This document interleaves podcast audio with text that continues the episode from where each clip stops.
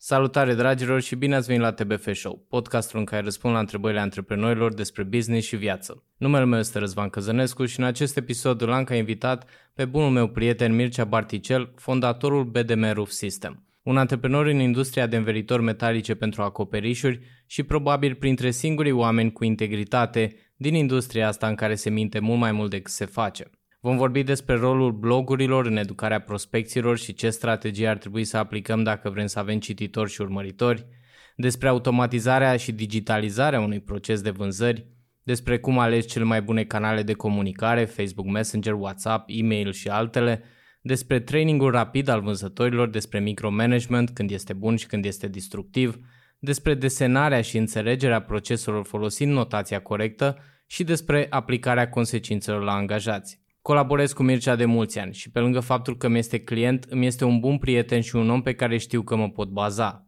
Mircea a plecat de la nimic și a construit o companie de aproape 2 milioane de euro care angajează peste 60 de oameni și care a reușit să iasă din criza sanitară pe plus față de anul trecut. Este printre puțini antreprenori din această industrie care înțelege tehnologia și digitalul și datorită consecvenței de care dă dovadă, datorită integrității, datorită nebuniei de a lăsa ceva mai bun în urma lui, cred că Mircea este persoana care poate reinventa această industrie, ale căror metode au rămas în preistoric prea mult timp. Dar hai să nu o mai lungim și să intrăm direct în întrebările acestui episod. Învățare plăcută! Podcasturi cu teorii despre afaceri găsești o mie. Dar cu soluții practice este doar unul. Acesta este TBF Show cu Răzvan Căzănescu. Marketing, management, vânzări, antreprenoriat. Fundamente practice pentru business și viață. Acesta este TBF Show și acesta este Răzvan Căzănescu.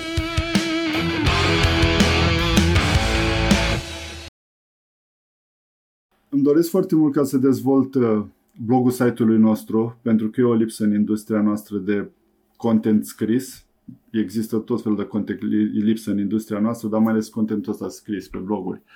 Și eu mi-am făcut o listă de aproximativ 80 de titluri de articole de pus pe blog.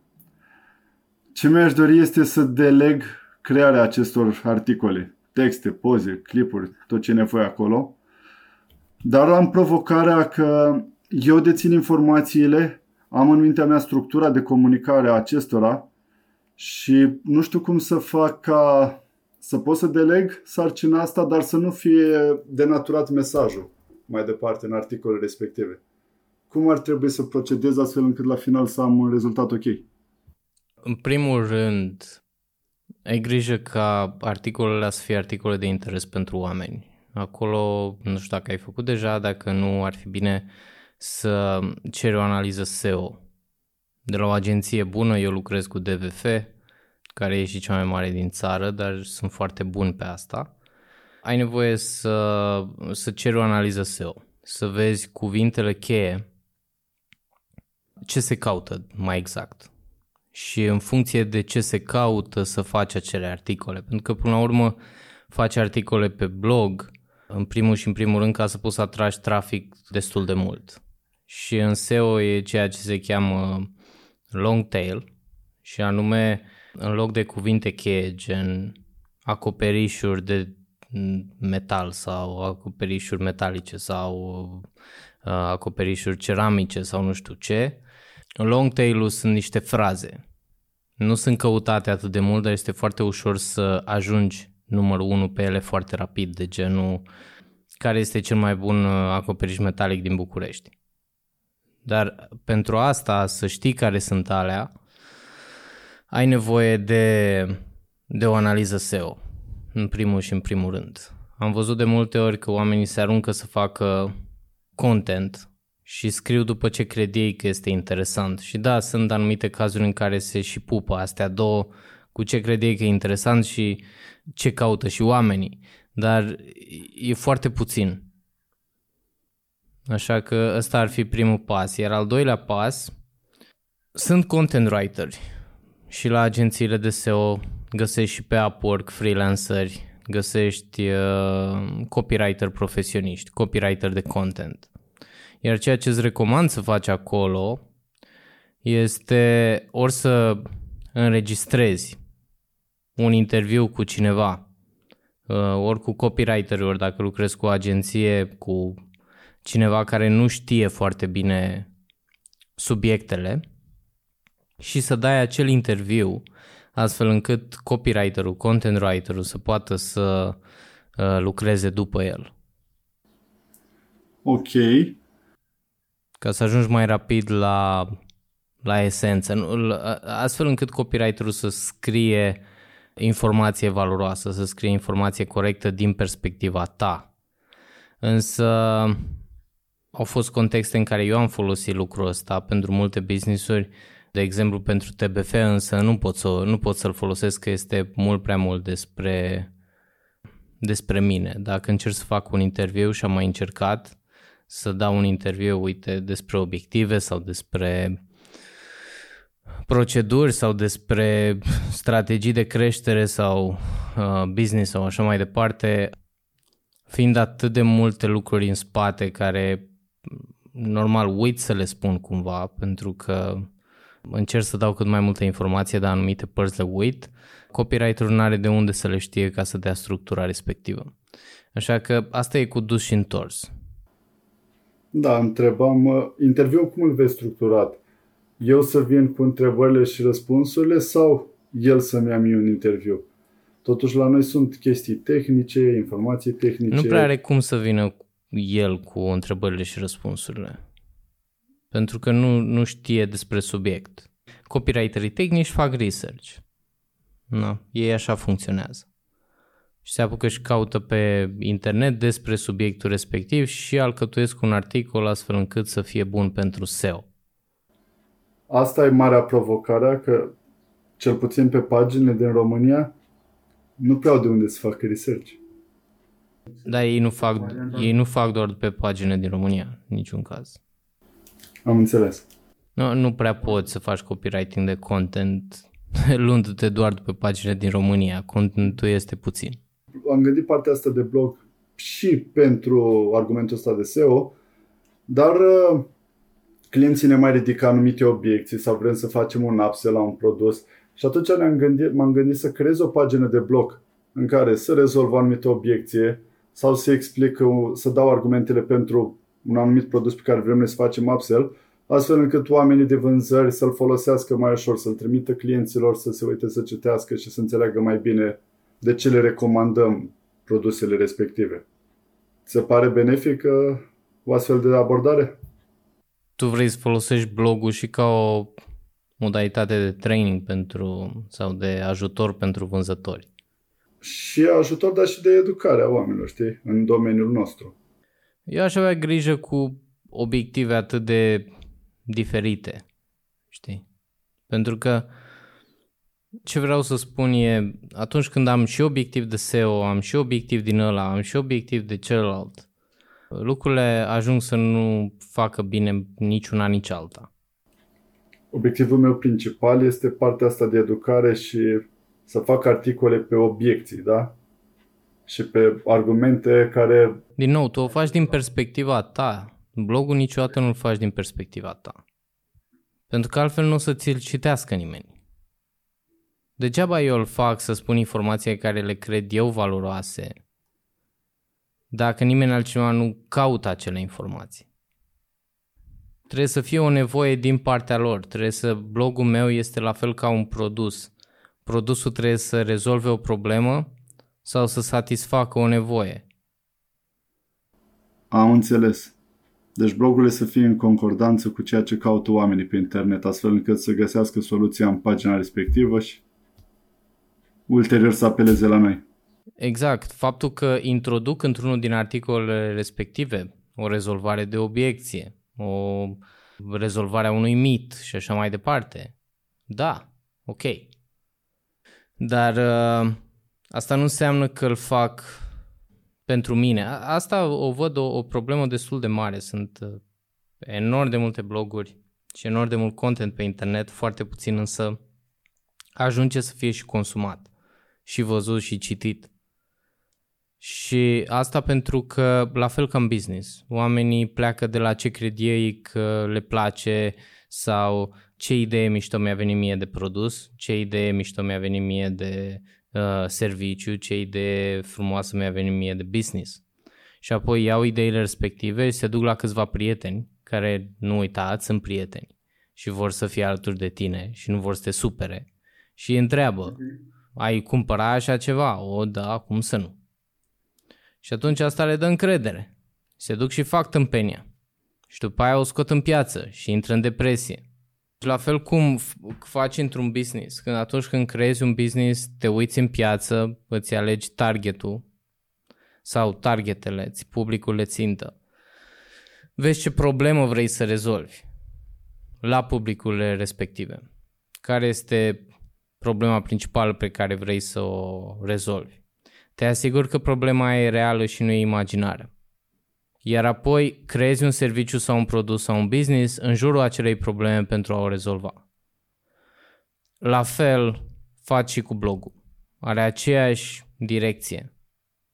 De exemplu, dacă eu m-aș fi apucat să scriu un blog despre întâlnirea zilnică, nu ar fi primit prea mult trafic. La fel când am făcut webinarul da, despre management. N-am plecat de la uite, hai să te învăț despre întâlnirea zilnică. Pentru că întâlnirea zilnică este un mijloc despre care oamenii nu caută.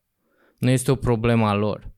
Întâlnirea zilnică era soluția la o altă problemă a lor. Și atunci a trebuit să fac un webinar despre a rezolva anumite probleme de management, despre a face oameni responsabili sau productivi sau să se mențină pe direcția unui obiectiv. Și atunci intervine întâlnirea zilnică. La fel este într-un blog. Într-un blog pleci de la ce caută oamenii și dai soluții pentru ceea ce caută oamenii, iar apoi îi duci în soluțiile tale. De asta un blog fără bază de date, fără a aduna adrese de e-mail, este o tâmpenie. Pentru că scrii content pe care oamenii îl caută acum pentru a aduna acele adrese de e-mail, astfel încât să poți să le trimiți content pe care ei încă nu se gândiseră să-l fi căutat. Înțelegi ce zic? Foarte bine, da. Pentru că asta era... Aici aveam eu un conflict de idei. Oamenii la noi caută preț. Preț țiglă de aia, preț țiglă de cealaltă. Iar noi, prin blogul nostru, vrem să contestăm standardul cum că anumite produse rezistă, nu știu, 50-60 de ani, când de fapt ele rezistă 15-17. Iar de durată de viață nu caută nimeni. Și dacă am înțeles bine din ceea ce spui tu, să fac articole pe ceea ce caută ei, pentru a le aduna mail-uri, a aduna e-mail-uri, iar după aia, iar ulterior să le trimit uh, informațiile pe care noi vrem să le promovăm. Da. Dar din nou trebuie să le trimit din perspectiva lor. Nu uita, e în orice chestie, și cu angajații, și cu clienții, și cu prospecții și mai departe, ai cei, cei doi pași, pacing și leading. Pleci de la ce au ei nevoie ca să-i duci unde vrei tu. Nu pleci de la ce simți tu că e nevoie pentru că ei pierdut pe parcurs. De asta, de fiecare dată trebuie să pleci de la o problemă pe care ei o, au, ei o simt în, în momentul ăsta. De exemplu, am avut o experiență de genul ăsta într-un business de nutriție. Încerca să se vândă servicii și produse pentru longevitate sau pentru a te menține sănătos, pentru a-ți crea o, o nutriție și un stil de viață sănătos. Da? Asta acum mai mulți ani când asta cu nu, nu era de interes în, în țară. Și nu mergea, mergea destul de prost. Și ideea era, nici nimeni nu căuta asta. Nu, nu aveau asta pe harta lor mentală. Am nevoie să fac acum ceva astfel încât să rămân sănătos. Și atunci ceea ce am făcut a fost să facem un serviciu de slăbit. De ce? Pentru că problema pe care ei o recunoșteau majoritatea dintre ei era am kilograme în plus. Și aici eram pe aceeași lungime de undă cu ei. Și îi luam de la kilograme în plus și le spuneam soluția este să ajung să mănânc sănătos. Și atunci oamenii acceptau mâncatul sănătos. Dar înainte, Veneam să rezolvăm o problemă care nu exista pe harta oamenilor. Nu are sens. De fiecare dată trebuie să plecăm de la problemele lor de care ei sunt conștienți. Iar apoi ajungem cu ei acolo unde, la soluția noastră, să spunem. Pentru că de cel mai multe ori soluția noastră nu este pe harta lor mentală. Ok, am înțeles și îți mulțumesc că acum e mult mai clar procesul ăsta de creare a blogului. Vreau să te întreb dacă tot am discutat despre asta în viitor, în viitor apropiat. Crezi că vor fi modificări asupra conceptului de copywriting, a structurii? Va trebui să modifice focusul în scrierea articolelor? Nu. Focusul cumva rămâne același, numai că ca toate lucrurile, mie îmi place să spun că toate lucrurile tind spre o normalitate. Nu mai contează unde sunt acele lucruri în acest moment. Ca și de toate lucrurile din lumea asta tind către o normalitate, dar ca să ajungă într-o normalitate au nevoie să treacă prin ambele extreme.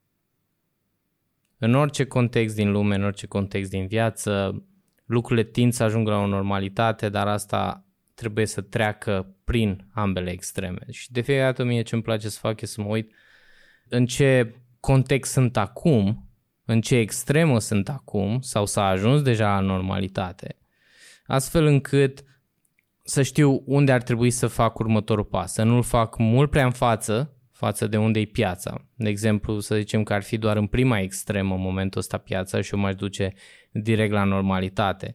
Aș fi mult prea în față decât piața. Trebuie să mă duc în cealaltă extremă ca după aia să mă duc în normalitate. Și ce vreau să spun prin asta? Normalitatea contentului este să-mi dea soluții la probleme. Ce înseamnă uh, să-mi dea soluții la probleme? Să-mi dea soluții la probleme înseamnă ori să mă facă să mă simt mai bine, ori să-mi dea informație să-mi rezolv o problemă. Da? Și să mă facă să mă simt mai bine, ăsta e entertainment De la articole la Facebook posts, la ce se întâmplă la TV, la YouTube, o parte din acel content este doar să mă facă să mă simt mai bine. Fie că este cu pisici, fie că este cu dobitoci, ăla e scop. Iar cealaltă parte de content îmi dă soluții la o problemă specifică pe care eu o am.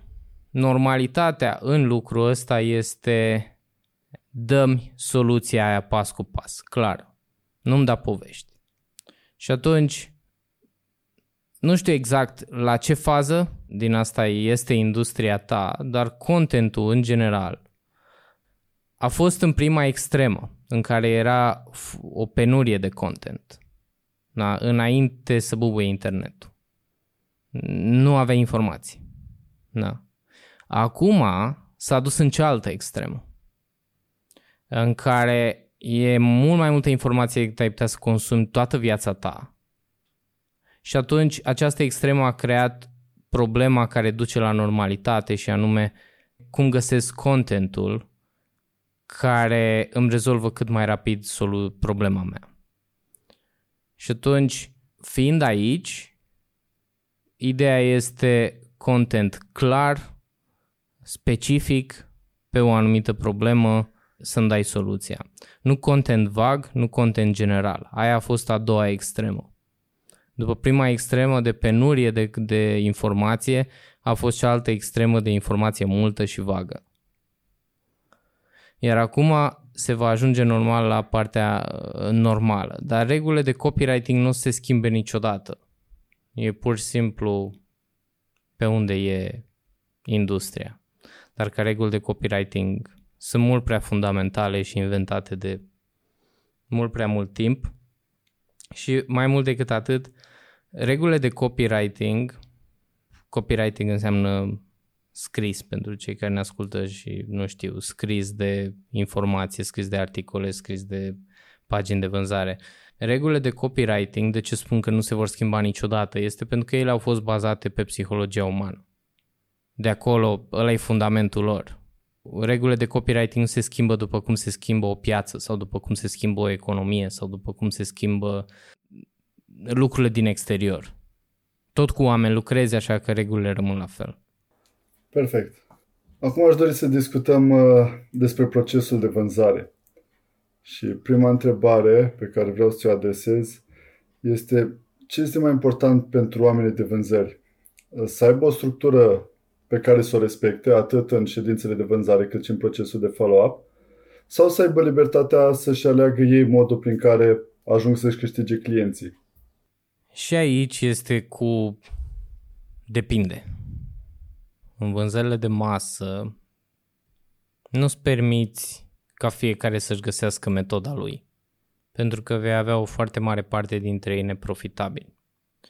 La vânzările care nu ajung să fie de masă, să zicem, vând anumite servicii și produse o nișă mică de oameni, să zicem, la un preț foarte mare, acolo se pretează faptul să am 2, 3, 5, 10 maxim vânzători care investesc în ei ani de zile, dar mă bazez pe talentul lor, pe flair-ul lor să ajungă să-mi aducă clienți. Așa că sunt industrii și industrii. Dar când vine vorba de a vinde produse de masă, să stau să mă bazez pe talentul fiecărui om și pe skillurile tehnice la care a ajuns și să aștept 2 ani de zile ca un vânzător care intră în industria asta să devină profitabil, mie mi se pare o tâmpenie când toată, tot lucrul ăsta poate fi rezolvat prin clarificarea unui proces. În domeniul nostru da, de vânzare de materiale de construcții, din experiența mea am practicat ambele variante și uh, ce mi-e așa cel mai ciudat, uh, mi s-a părut că un agent de vânzări a dus rezultate la un anumit moment când își alegea el modul de, modul de lucru, după care a avut o scădere, am impus o structură de, pe care să o respecte în ședința de vânzare în follow-up, a adus rezultate, iar după aia a mai scăzut în rezultate. Adică nu am, nu am reușit încă să-mi dau seama care ar fi cea mai bună variantă. Acum noi avem linia de a lucra pe o structură care să fie respectată de toți și dorim să o perfecționăm. Ideea este că structura, atunci când o îmbunătățesc, când văd ceva care am un proces de vânzări care toți vânzătorii mei îl folosesc. Atunci când văd ceva nou care funcționează, când modific un pas care aduce 5% în plus la vânzări, toată lumea urmărește acel pas. Oamenii bazați pe talent, de multe ori să fac o schimbare trebuie să, de fapt, să fac o schimbare în caracterul omului. Și astea sunt lucruri care se fac greu, omul trebuie să-și dorească lucrul ăsta, trebuie să le expui la traininguri destul de des să se ajungă acolo. Și atunci, de asta spun, depinde. Nu, nu luați asta ca regulă de aur pentru toate companiile, ar trebui să fie așa. Dar pentru companiile care vând produse de masă, din perspectiva ta, în, din perspectiva mea, în mare parte, au nevoie să meargă după un proces. Și aș fi fost foarte curios să văd de ce în contextele respective, în contextele în care vânzătorul respectiv, de exemplu, a scăzut, care a fost cauza? A scăzut și apoi a crescut. A avut scăderi pentru că pur și simplu s-a revoltat împotriva sistemului, că a avut el o revoltă sau pur și simplu n-a mai fost uh, strictețea de urmărire a procesului și atunci a lăsat-o moale a fost o cauză de piață, adică pur și simplu omul a mers în trend cu piața, sau altă cauză. Pentru că nu poți să citești din pur și simplu, uite, omul ăsta a avut o creștere aici, a avut o scădere aici, a avut o creștere aici, a avut o scădere aici mm-hmm. și să zici, omul ăsta e bun, omul ăsta nu e bun sau procesul e bun, procesul nu e bun. Nu știi, trebuie să te uiți la cauză dacă a urmărit toți pașii procesului atunci când a căzut și piața a rămas stabilă în perioada aia, atunci știi că este o problemă în proces. Dacă însă a urmărit toți pașii procesului și și piața a, a, a căzut cam cu aceeași cu același procent cu care a căzut el în vânzări, atunci știi că era o problemă de piață. Trebuie să te uiți la cauze. Trebuie să poți să faci corelările între cifre pentru că altfel ajungem să tragem concluzii tâmpite cum văd la mulți oameni trag concluzii tâmpite la stabilirea de obiective corecte sau la întâlnirea zilnică sau la planificarea trimestrială și trag concluzii tâmpite în sensul că eu am încercat să fac întâlnire zilnică și la mine n-a funcționat. Ok, nu știu, dar nu cred că întâlnirea zilnică a fost o problemă la tine. Modul în care ai făcut întâlnirea zilnică, ce naiba se întâmpla exact ca și pași în întâlnirea respectivă. Mai degrabă aia a fost problema. La fel și cu obiectivele. Eu mi-am mai setat obiective și nu s-a întâmplat nimic, mai, mai mult mi-am stresat oamenii sau uh, le-am uitat. Nu obiectivele îți devin în sine. Cum ai setat acele obiective? Ai procese de urmărire a obiectivelor și de evaluare a progresului și așa mai departe. Deci, asta e de fapt uh, întrebarea. Mulți oameni ajung să dea vina pe lucruri fundamentale, că la ei nu merg, pentru că ei sunt mai speciali. Pentru că pur și simplu au pus acel lucru fundamental în aplicare, l-au pus în mod greșit. Și atunci trebuie să dea vina pe ceva și vor da vina pe acel lucru. Foarte bine. Cum vezi tu realizabil într-o industrie ca a noastră, da? Vânzare de materiale de construcție, respectiv sistem de acoperiș, digitalizarea procesului de vânzare și automatizarea integrală sau parțială a procesului de follow-up. Crezi că ar funcționa? Cred că e nevoie de un mix. Ok, și cum l-ai vedea? Cred că partea de online sau partea automatizată, nu neapărat online, că poate să mai fie și telefoane și alte lucruri, trebuie să susțină procesul de vânzare. Nu neapărat să-l încheie. Sunt industrii în care oamenii n-au ajuns la o maturitate de înțelegere a produsului astfel încât să fie confortabil să cumpere online. De obicei acolo se ajunge în momentul în care cunoști foarte bine ce cumperi. Și asta înseamnă maturizarea publicului. Știe ce cumpără, știe ce caracteristici cumpără, știe ce înseamnă beneficiile respective. Nu are probleme de încredere, poate să compare singur. Și atunci, în momentul ăla, deja să-ți pierzi timpul cu o persoană nu mai are sens. Este ca și cum am avea vânzători de pâine. Oamenii au ajuns deja la o maturitate cu privire la ce înseamnă pâine și ce pâine caută.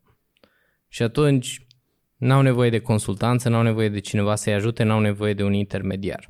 Însă acolo unde oamenii nu sunt 100% confortabil pe acel produs, nu sunt destul 100% maturi pe acel produs sau serviciu, atunci au nevoie de un intermediar, care intermediarul respectiv, tot ceea ce face, este să poată să le ofere încredere, încrederea că fac alegerea corectă și ăsta e vânzătorul. În industria ta, eu nu cred că oamenii au ajuns încă la maturitatea, nici pe departe n-au ajuns la maturitatea necesară încât să știe ce să aleagă. Asta odată, doi la mână, sunt uh, multe posibilități de personalizare a ofertelor respective, la accesorii, la tipuri de Și asta tablet. se rezolvă în online, nu, nu asta e neapărat problema, de asta avem calculatoare și configuratoare online. Problema este omul poate se simtă destul de sigur că el a ales accesoriile potrivite pentru el sau nu. Și de cel mai multe ori în industria ta, nu. Nu se poate simți destul de sigur. Are nevoie de fața unui om cu o patalama pe care scrie ceva ca să poată să aibă încrederea respectivă în el. Sau se duce la prieteni care au mai multă stimă de sine decât IQ. Uh, una din două. Și atunci, în industrie de genul ăsta, nu vrei să treci să faci trecerea 100% online. Pentru că vei fi cu mult timp în fața pieței. Și când ești cu mult timp în fața pieței, poți doar să zici după 20 de ani, da, bă, dar eu am făcut chestia asta cu 20 de ani. Dar 20 de ani nu ți-a mers deloc bine. Știi? Uh, și Microsoft a fost cu mult timp înaintea pieței când a făcut prima tabletă. Era cu mult prea mult timp înaintea pieței, pentru că a făcut-o înaintea Apple-ului. Când Jobs a făcut-o, a făcut-o exact în momentul potrivit, după iPhone. Oamenii se obișnuiseră cu o interfață, cu o modalitate de a lucra cu ceva prin touchscreen să apese cu degetul, să aibă mereu după ei o astfel de unealtă. Și atunci iPad-ul a venit ca o unealtă normală. N-a mai fost în fața pieței, a fost la momentul potrivit în piață. Și mereu trebuie să ne, să ne gândim la asta. Apropo de, de lucrurile astea, mereu trebuie să ne gândim la timing în piață. Pentru că, din păcate, mai mult de jumătate din succes este dat și despre timingul pieței. Cred că și tu ai exemple, eu am sute de exemple de antreprenori care mănâncă cu coatele în ciorbă și care au făcut milioane de euro pentru că pur și simplu și-au deschis magazin de vândut telefoane exact în momentul în care telefoanele mobile au ajuns să fie la prețul la un preț accesibil și toată lumea să treacă pe ele. Și apoi au mai deschis 10-20 și au fost cumpărați de nu știu ce corporație, pur și simplu pentru locații.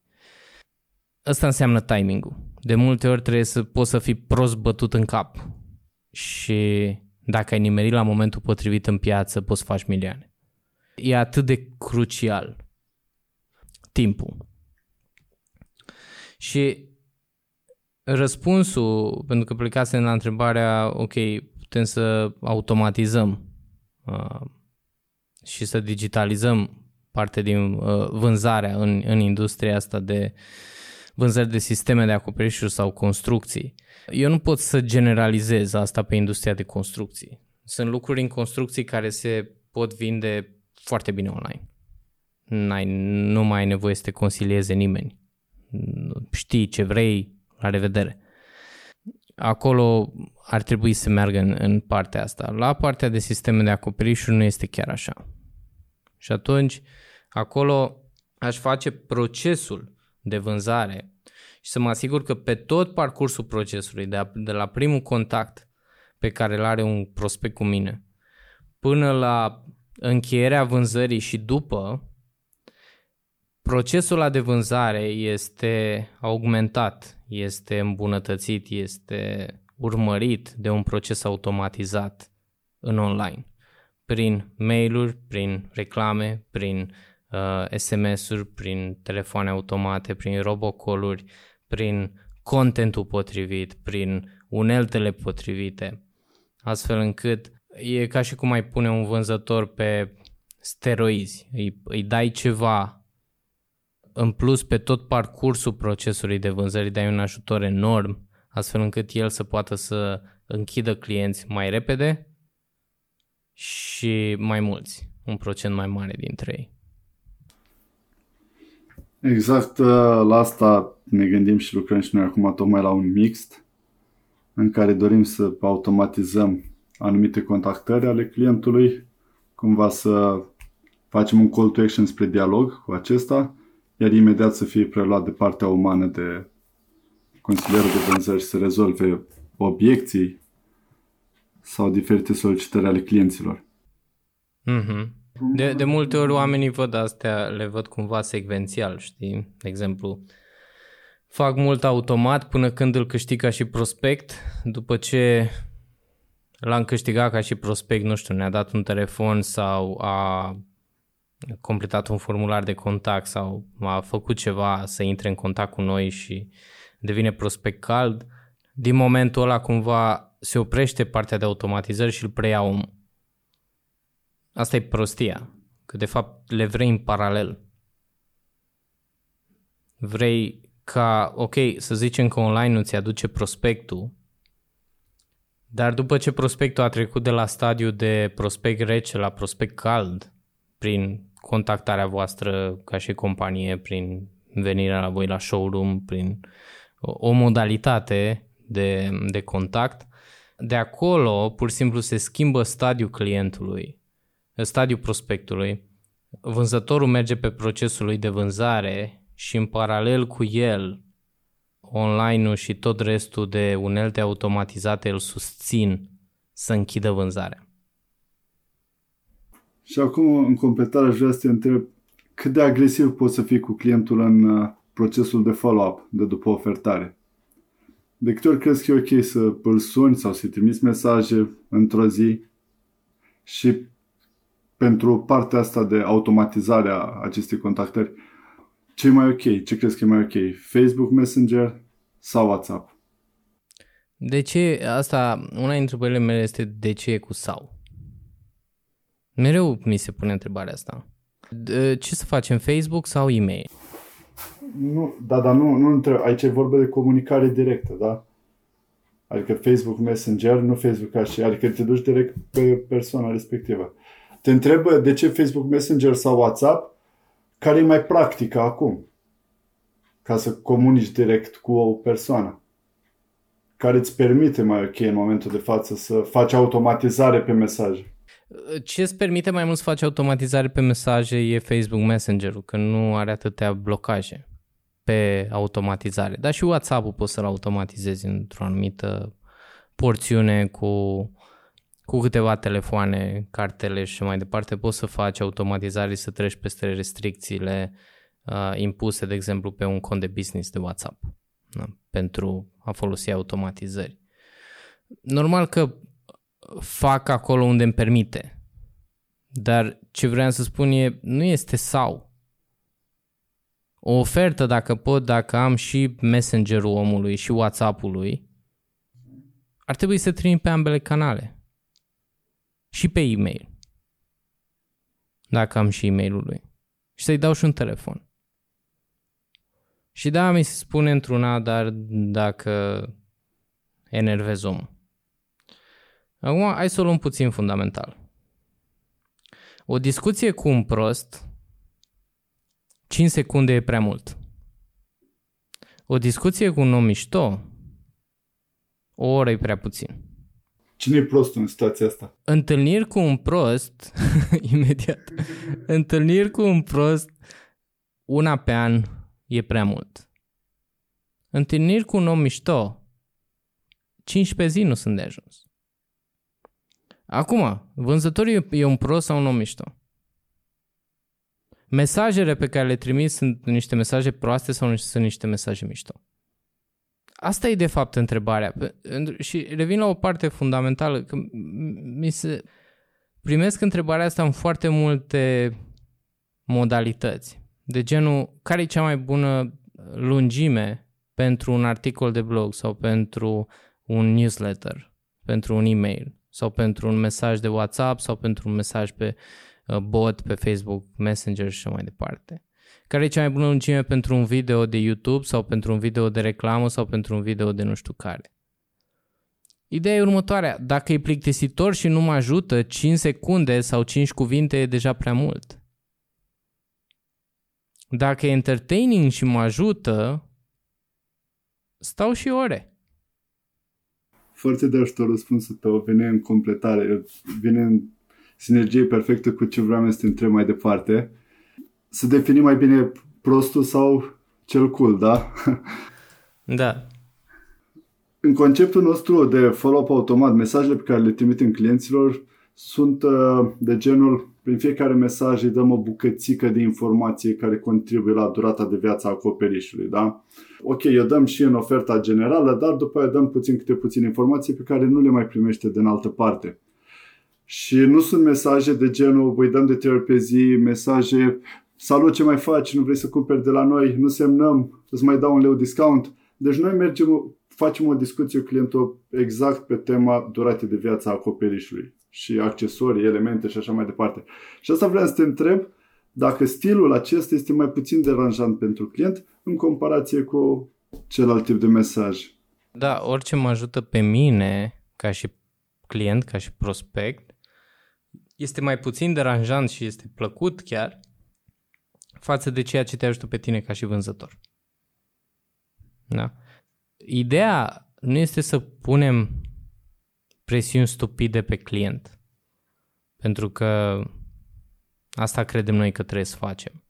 Ideea este să stăm în capul omului într-un mod plăcut. Și asta înseamnă știi, partea fundamentală din, din vânzări, din a convinge pe oricine de orice. Ai două părți fundamentale, perioada de timp și număr de exemple. Și anume o persoană, un prospect, și aici nu vorbesc doar în business, vorbesc și când vrei să vinzi o idee lui nevastă ta. Și ea tot prospect se cheamă. Când Sunt atent, sunt atent. Când încerci să faci asta, ai o perioadă de timp în care persoana trebuie expusă la idee și un număr de exemple prin care a fost expusă la idee. Când vrei să cucerești o femeie, degeaba mergi la ea și în prima zi îi dai 5 buchete de flori, un inel cu diamant, două vacanțe, 20 de complimente și 7 mese în oraș. Nu înseamnă că va simți pentru tine ce vrei tu să simtă după ziua respectivă. Tu ce ai făcut acolo a fost să iei un număr de exemple care trebuia pus pe o săptămână și le-ai pus pe toate într-o zi. Și ai zis dacă le dau pe toate într-o zi, va funcționa. Nu, nu funcționează. Ai nevoie de ambele. Și de număr de exemple și de o perioadă de timp. Avem nevoie de ambele pentru a putea să luăm o decizie, să devenim confortabil cu ea. Gândește-te când ai trecut tu de la telefon normal la smartphone. Cât timp ți-a luat de când ai văzut primul smartphone până când ai ajuns la concluzia că îți trebuie și ție un smartphone? Mă întreb pe mine? Spuneam să te gândești, dar poți să și spui. Cât timp ți-a luat? Maxim o săptămână a fost. Înseamnă că tu ești în partea asta de early, așa se cheamă early adapters. No? Sunt oameni early adapters în, în tehnologie și în anumite lucruri. Abia aștept noile tehnologii.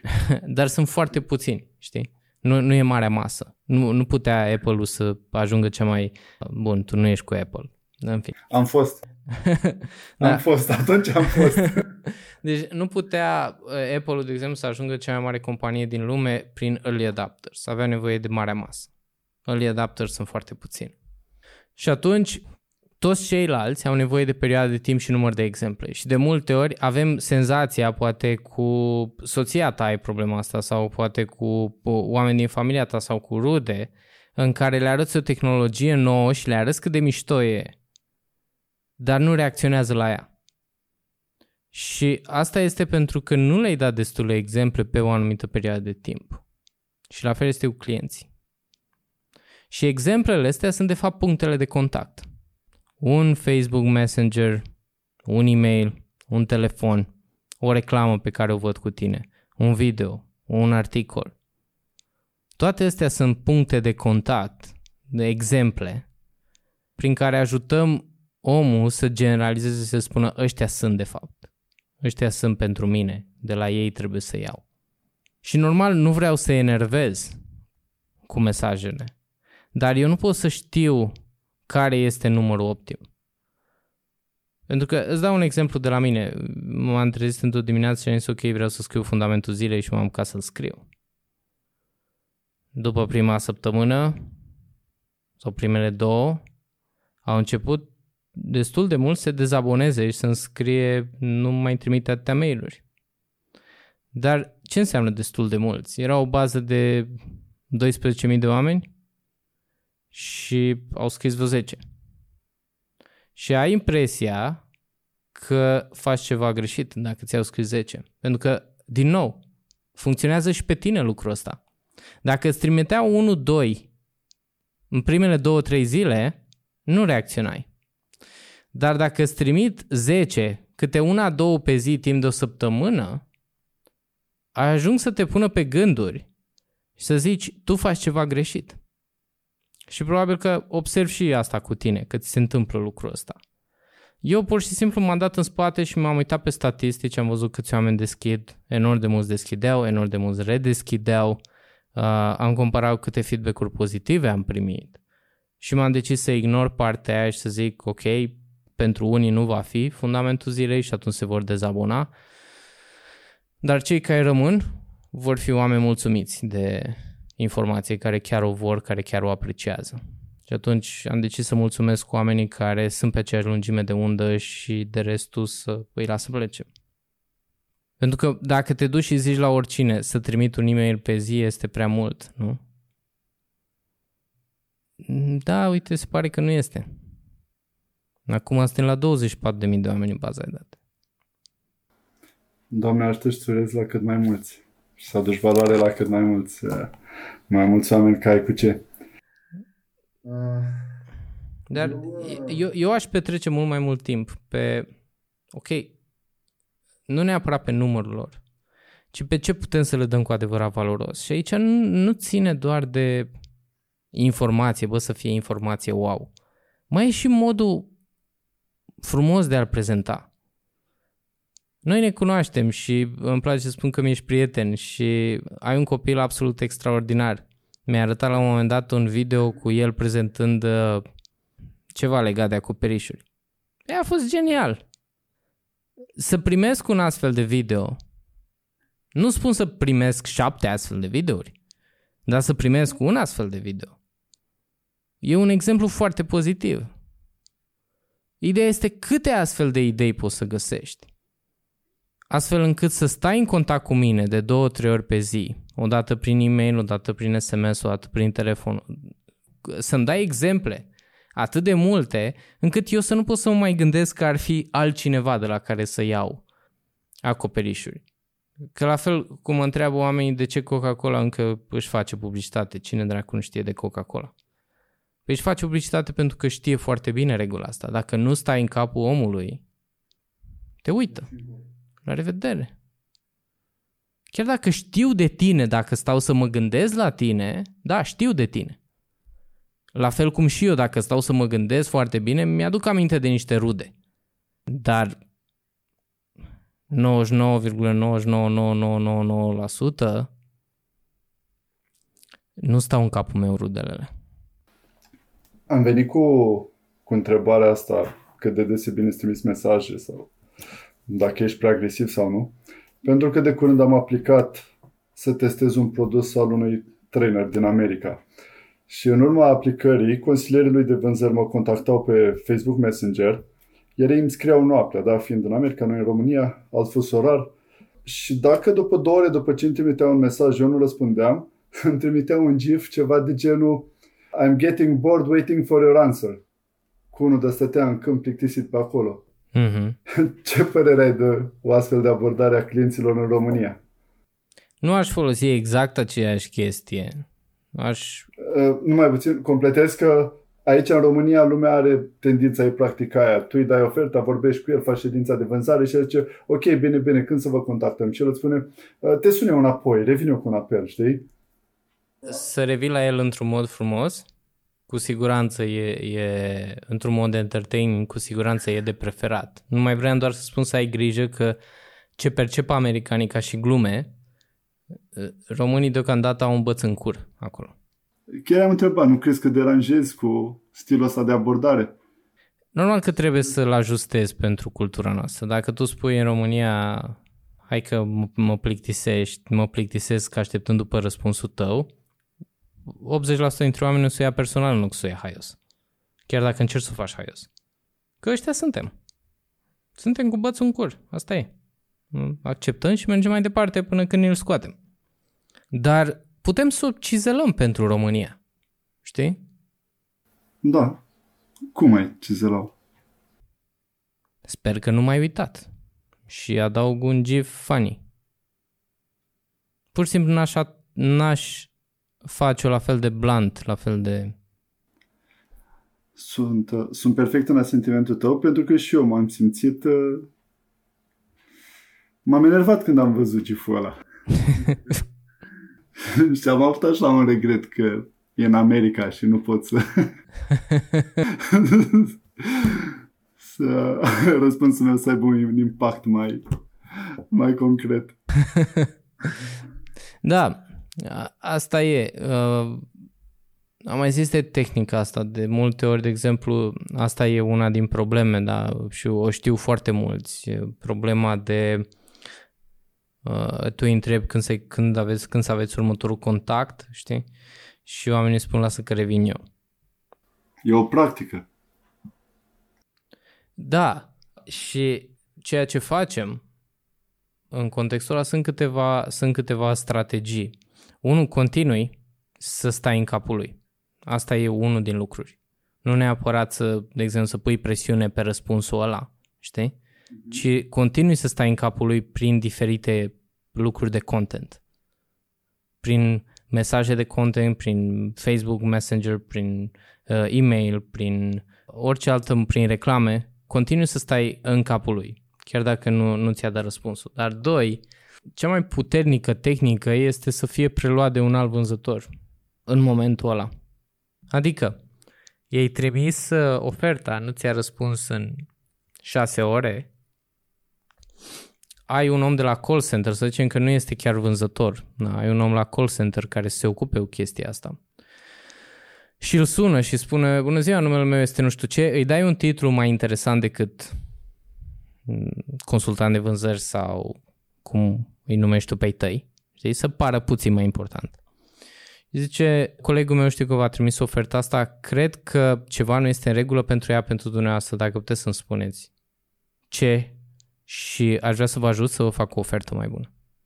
Asta unu. Doi, de câte ori reofertezi în medie până când se ajunge la un la închiderea unui contract? De câte ori reofertez? Reofertezi. Da, reofertez. Minim de două ori.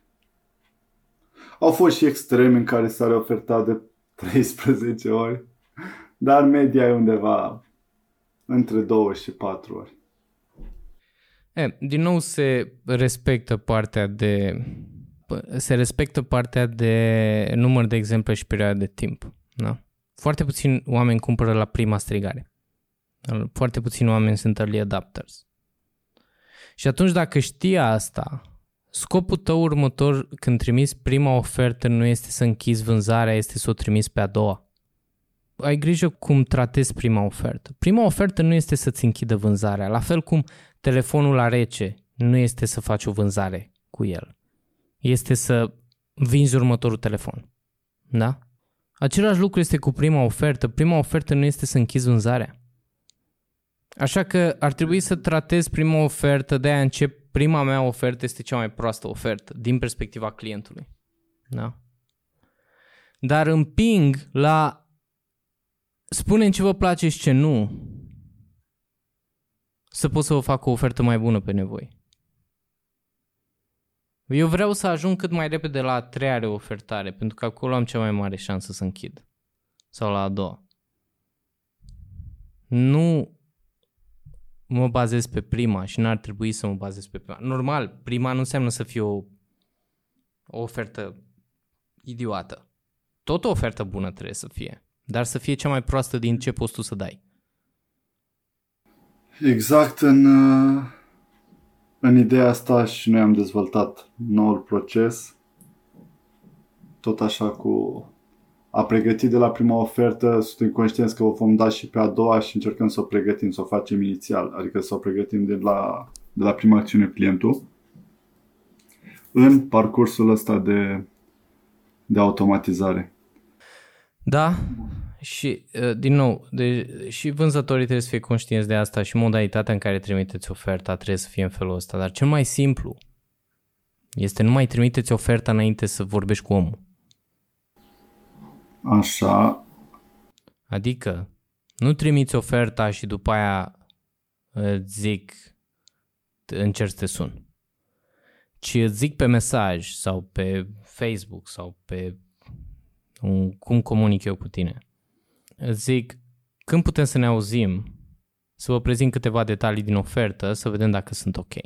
Durează doar 3 minute. Da? În momentul în care a zis la 15 ne auzim, tu, fix la 15 când l-ai sunat sau la un minut după ce ai început cu el discuția, îi trimiți oferta. Îl direcționezi tu prin ofertă, rapid, astfel încât să iei detaliile de la om pentru a reoferta. Și atunci omul vrea să se audă cu tine a doua oară pentru reofertare. Nu-ți trimit oferta și apoi mă aștept ca tu să-mi spui ce nu-ți convine, pentru că de cele mai multe ori oamenii nu revin, le e rușine, nu, sau își fac singuri niște idei preconcepute cu foarte mulți, uh, foarte mulți clienți, de exemplu, uh, uh antreprenorii și oamenii de vânzări nu-și dau seama că îi pierd datorită rușinii omului. Și anume că ți-a pierdut atât de mult timp că ai stat cu, cu tine, a stat cu tine de vorbă la o, când ți-a prezentat proiectul lui, după aia uh, ți-a mai pus câteva întrebări, după aia ai făcut oferta și ai trimis oferta și ceva nu-i convine, însă este rușine să vină și să-ți spună lucrul ăla pentru că are impresia că ai consumat atât de mult timp cu el. Și mai bine o lasă rece. Mulțumesc mult pentru acest răspuns. În continuare, vreau să vorbim puțin despre strategiile de marketing. Uite, noi la BDM System, cu toate că piața s-a comprimat destul de mult în zona București-Ilfov, în timpul stării de urgență, am reușit totuși să avem o creștere la zi de 25% a businessului. Și asta s-a datorat faptului că în trecut am produs materiale educative pentru industria noastră, referitoare la durata de viață a acoperișului, iar uh, aceste materiale au fost uh, pentru produsele de calitate superioară da, pe care le comercializăm și care aduc plus valoare clienților. Faptul că în pandemie oamenii au stat mai mult timp pe acasă, au urmărit mai în detaliu aceste materiale pe care noi le-am pus la dispoziție, le-am câștigat mai ușor încredere și au ales să lucreze cu noi. Cum facem acum, ca și după starea de urgență, să reușim să ajungem cu informații la oameni pentru a ne păstra, pentru a ne păstra avantajul în fața competitorilor? Ținând cont de faptul că în mare parte oamenii s-au întors la rutina vieții de dinainte de a începe pandemia. Motivul pentru care tu nu ajungeai cu informațiile la oameni este pentru că probabil că de multe ori nu mergeai exact pe problema pe care o au oamenii, ci pe problema pe care tu credeai că trebuia rezolvată. De exemplu, asta cu durata de viață, știi? Asta e un beneficiu foarte mare. Dar dacă ăsta nu este pe harta oamenilor, când uh,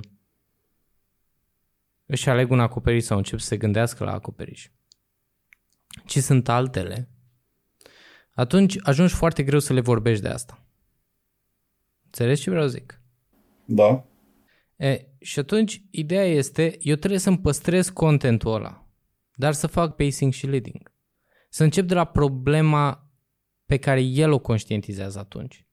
Sau o problemă pe care toți o conștientizează este nevoia de entertainment. Am nevoie să mă simt mai bine. Asta e problema. Da? De exemplu, mulți consideră că H&M, Zara și toate nebuniile astea, magazinele astea imense de, rețele astea de magazine imense de fast fashion, sunt despre haine. Dar de fapt nu sunt despre haine. Sunt despre a vinde două, trei ore de fericire de o, nu neapărat fericire, de o stare mai bună decât aveam înainte. Este cea mai rapidă modalitate. Cum fac să mă simt mai bine ca femeie, la unii bărbați și ca bărbați, să mă simt mai bine timp de 2, 3, 4 ore în cel mai simplu și ieftin mod. Mă duc și mi-au un tricou. Mă duc și mi-au niște tenești, mă duc și mi-au o curea, mă duc și mi-au nu știu ce. Și atunci ăla a devenit nou Disneyland rapid. Fast Disneyland. Mă duc când cumpăr, mă uit prin toate nebunile de acolo, am enorm de multe de ales, sunt mereu lucruri noi, de asta e fast fashion. Și îmi aleg ceva și mi-am cumpărat 2, 3, 4 ore o stare de bine. De asta funcționează. Asta e ceea ce vând de fapt. Acum, în privința ta, oamenii poate nu vor să asculte despre durata de viață a acoperișurilor, dar vor să asculte despre unul care pică prin acoperiș și e haios. Vor să asculte un copil care vorbește despre filozofia de a construi o casă? Vor să asculte o poveste a unui client care i-a luat vântul acoperișul?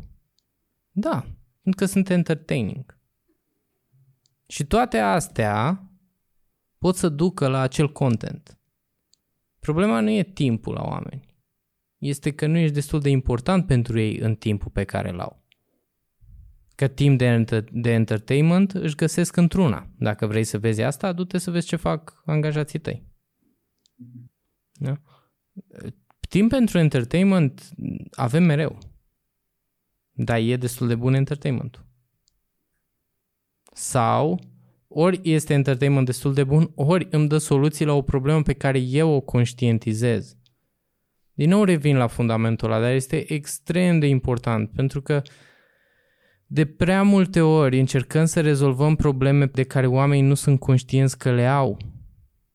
Și noi ce încercăm de fapt să facem este să le vindem o problemă nouă. Și ei zic, nu, lasă-mă, că am destule ale mele. Trebuie să pot să plec de la problema lui. Problema pe care o are deja. De care este conștient. Și da, o să-mi zic că toată lumea acum, da, problema e prețul. Nu, nu e aia. Prețul e doar simptom. Foarte interesantă abordarea. Ce aș vrea să te întreb acum uh, are legătură cu promovarea online. În perioada asta în care au fost restricții de circulație și așa mai departe, multe companii au început să investească în zona online. Cei care nu aveau site poate și-au făcut, alții poate și-au creat fel și fel de landing page-uri și personal mă aștept la o aglomerare de oferte. Ce ar trebui schimbat acum la promovarea online, astfel încât să ieși în evidență cum ar trebui regândite strategiile? În primul rând, asta va fi mai bine pentru tine decât mai rău.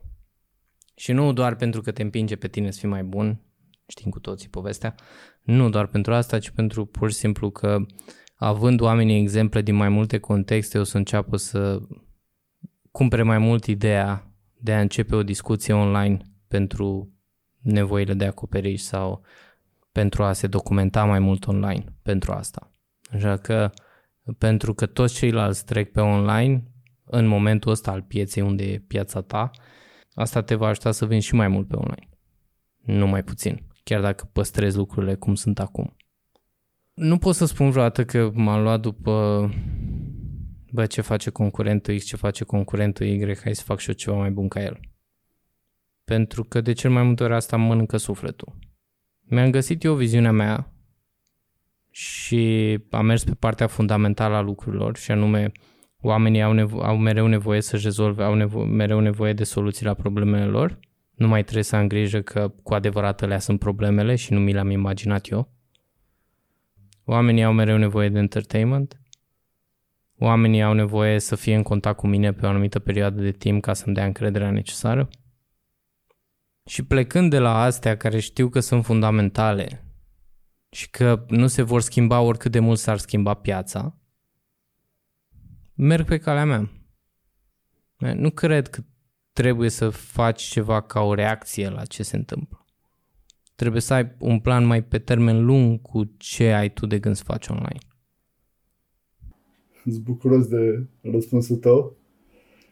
Acum știu că, că mi-am păstrat sufletul, sunt împăcat, sufletul meu e ok pentru că și eu am renunțat la a mă uita ce mai face concurența și eu sunt foarte mult taxat pe viziunea noastră care e complet diferită față de ceea ce se întâmplă în industria noastră.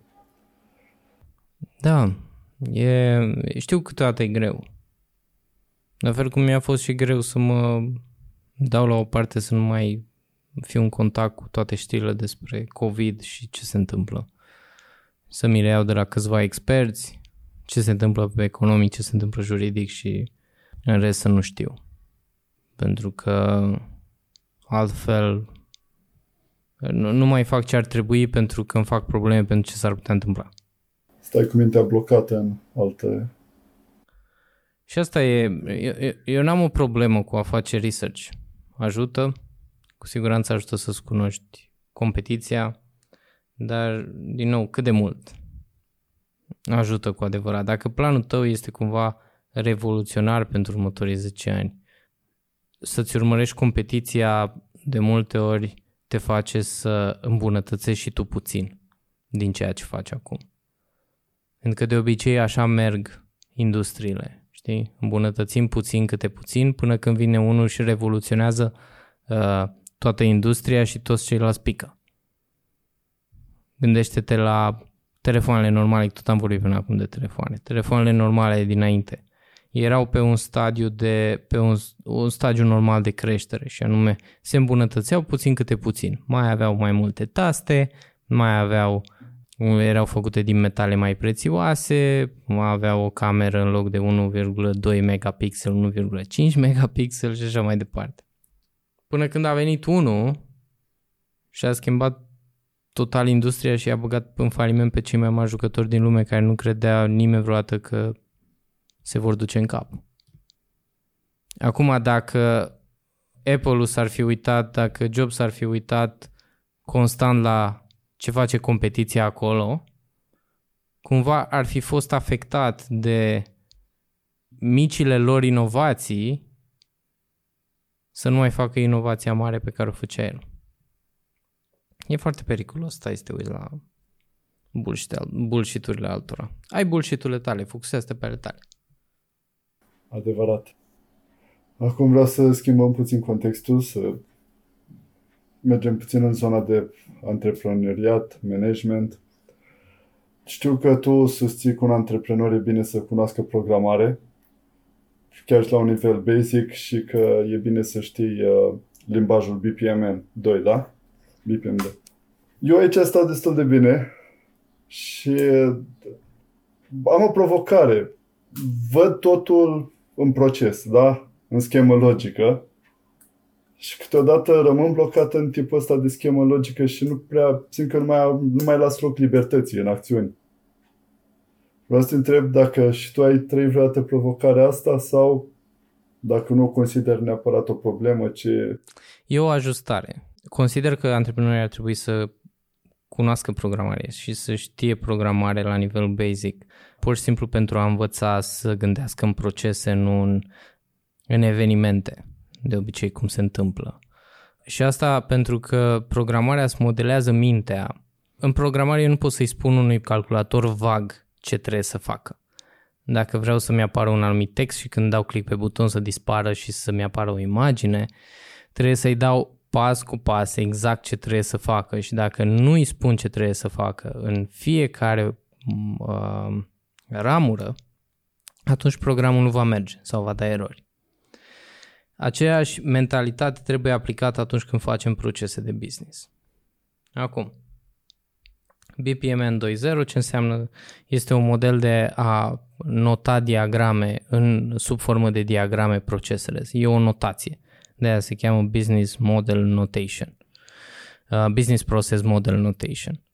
E o convenție, uite așa notăm procesele, astfel încât să știm, uite, schema asta, rombul ăsta înseamnă o decizie, rotundul ăsta înseamnă începutul unui task și așa mai departe, astfel încât să poți să, să poți să creezi harta unui proces corect și asta poate să învețe oricine în jumătate de oră BPM în 2.0, nu e mare șmecherie. Confirm că nu ți-a mai mult de jumătate.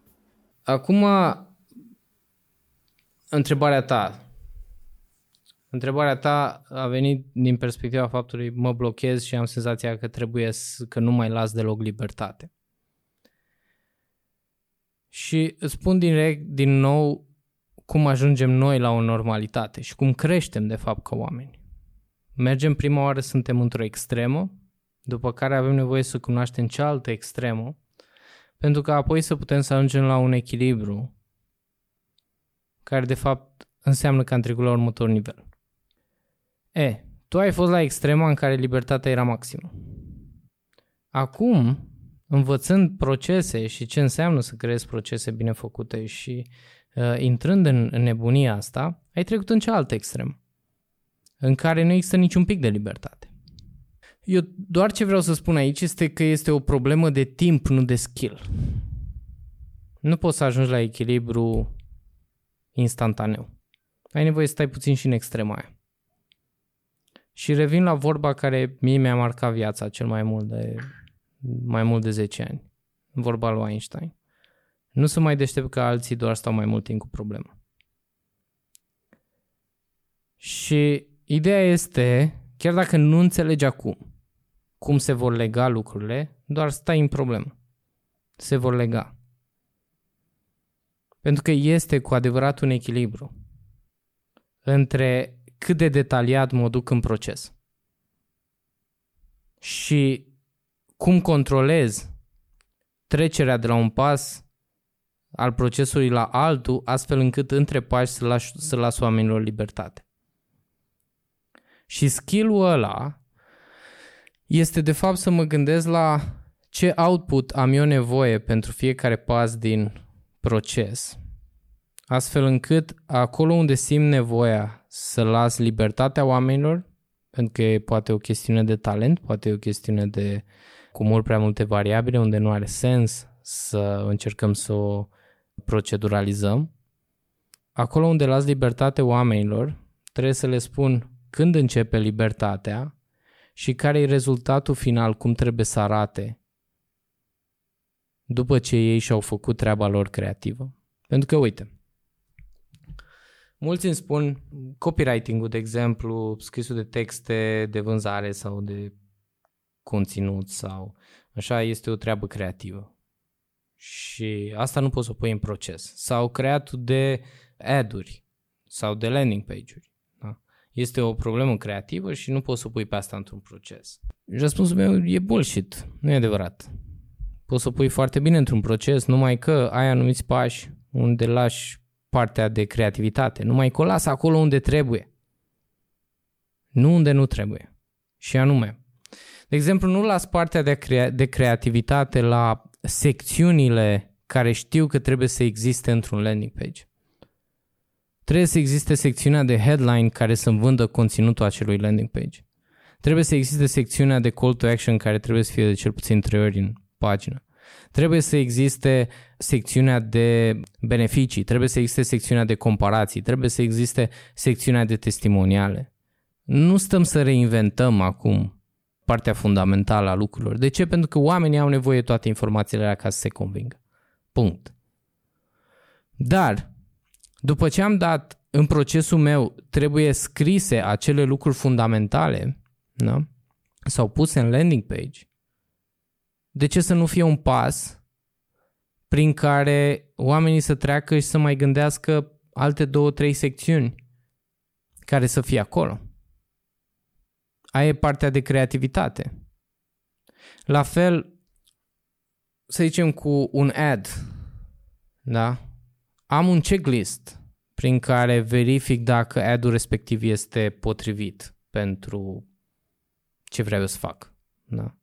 Și spun, ok, avem nevoie de o imagine în genul ăsta pentru că imaginea asta a funcționat cel mai bine, avem nevoie de un text pe tonul ăsta care să ducă la un call to action de genul ăsta, dar oamenii au creativitate în regulile astea și să scoată rezultatul pe care eu îl aștept. Nu știu dacă am fost destul de clar. E puțin mai... Pentru mine, da. M-a alambicat cumva procesul. În sensul că am, am puncte în proces în care între punctul ăsta și punctul ăsta poți să ai creativitate și acolo ai libertate să creezi, numai că vreau ca punctul de după creativitate să se asigure că rezultatul pe care eu l-am scos este într-o formă pe care ceilalți după mine să poată să o ia. Este tot o formă standard. De exemplu, nu reinventez acum ad-urile și îmi faci un ad fără niciun text pentru că știm că nu funcționează. Știi? Și atunci te verific dacă are text acel ad sau dacă are mărimile bune. Știi? De exemplu, știi foarte bine când creezi un ad, uh, să zicem că vrei să-l pui în Facebook, vrei să-l pui în LinkedIn, vrei să-l pui în Google, mărimile pozelor, ai nevoie de poze de mărimi diferite. Depinde unde îl pui. Nu are sens să fim creativi acolo. Trebuie să-mi dai ad-ul respectiv de mărimea asta, de mărimea asta, de mărimea asta și de mărimea asta. Acolo nu vrem să fim creativi și atunci între pașii procesului putem să implementăm creativitatea. La fel spun antreprenorilor despre obiective. Foarte mulți oameni încearcă să fie creativi în stabilirea obiectivelor și aud mereu uh, nebunia de genul eu nu știu ce obiective să-mi pun. Nu știu unde naiba a venit ideea asta că obiectivele sunt ceva creativ. Obiectivele sunt cam aceleași pe toată viața unui business și inclusiv obiectivele personale ale unui om sunt cam aceleași pe toată viața lui. Vrea să fie mai prosper, mai sănătos, relații mai bune, fie mai fericit, copii mai fericiți, mai împliniți. Cam asta e toată viața.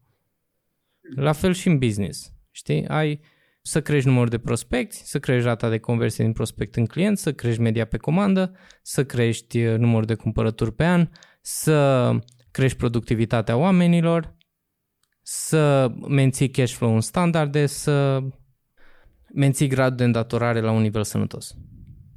Și, uh, și să menții, uh, să crești marja. Și astea sunt cam toate. Cam 95% din obiectivele pe care le va folosi vreodată o companie, astea sunt. Și nu trebuie să le schimbe. Ce se schimbă însă e targetul la fiecare trimestru, ținta. Trimestrul trecut am avut ținta pentru prospecți noi de 1000. Trimestrul ăsta poate avem de 1200. Trimestrul trecut am avut ținta de medie pe comandă la uh, 1200 de euro. Acum, trimestrul ăsta poate încercăm să o ducem la 1300 de euro. Și mai departe. Se schimbă țintele și apoi unde intervine creativitatea? În mijloace. Cum ajungem la obiectivele? Cum ajungem să creăm creșterea asta de la 1000 de prospecți la 1200 de prospecți? Cum ajungem să creăm creșterea de la 1200 de euro pe medie pe comandă la 1500 de euro medie pe comandă? Acolo apare creativitate. Și dacă ar fi să fac un proces de planificare, tu îl știi pe al meu, dar spun pentru ceilalți, ce aș face ar fi prima oară îți dau lista asta de obiective, după care zic, ok, unde, care sunt țintele pe următorul trimestru? După care ai bucata de creativitate în care alegi mijloacele necesare prin care ajungi acolo. După care continui procesul de planificare, cine e responsabil și așa mai departe, care din nou e standard. Așa că pot să introduc creativitatea, dar cred că cel puțin așa a fost pentru mine. Și așa mi se întâmplă de fiecare dată când încerc să trec la, un, la următorul nivel într-o, într-un anumit skill. Prima oară, de obicei, sunt într-o extremă, de aia nu sunt mulțumit de ce mi se întâmplă. După care sunt foarte conștient ca să ajung unde vreau trebuie să trec în cealaltă extremă. Trebuie să o cunosc, trebuie să fiu confortabil cu ea. Și am fost în extrema în care creativitatea era totul, totul era flexibil, totul era inovație, chiar și acolo unde nu avea sens. Am trecut în cealaltă extremă în care totul era proces, totul era strict, totul era... Nu exista loc să miști un ac. Până când am ajuns la maturitatea necesară să fac diferența unde trebuie creativitate și unde nu. La fel cum oamenii când se căsătoresc prima oară. În, prime, în primii ani de căsătorie. Prima oară cred că e totul iubire și nu mai știu ce, după aia trec în cealaltă extrem în care bla bla. După aia câțiva dintre ei, se pare că acum unul din patru, ajung și la maturitate. E bine că ai venit cu completarea în primii ani de căsătorie și nu în prima căsătorie, că altfel putea să înțeleagă că totul e mai bine la a doua căsătorie și cine știe ce mai motiva lumea pe aici.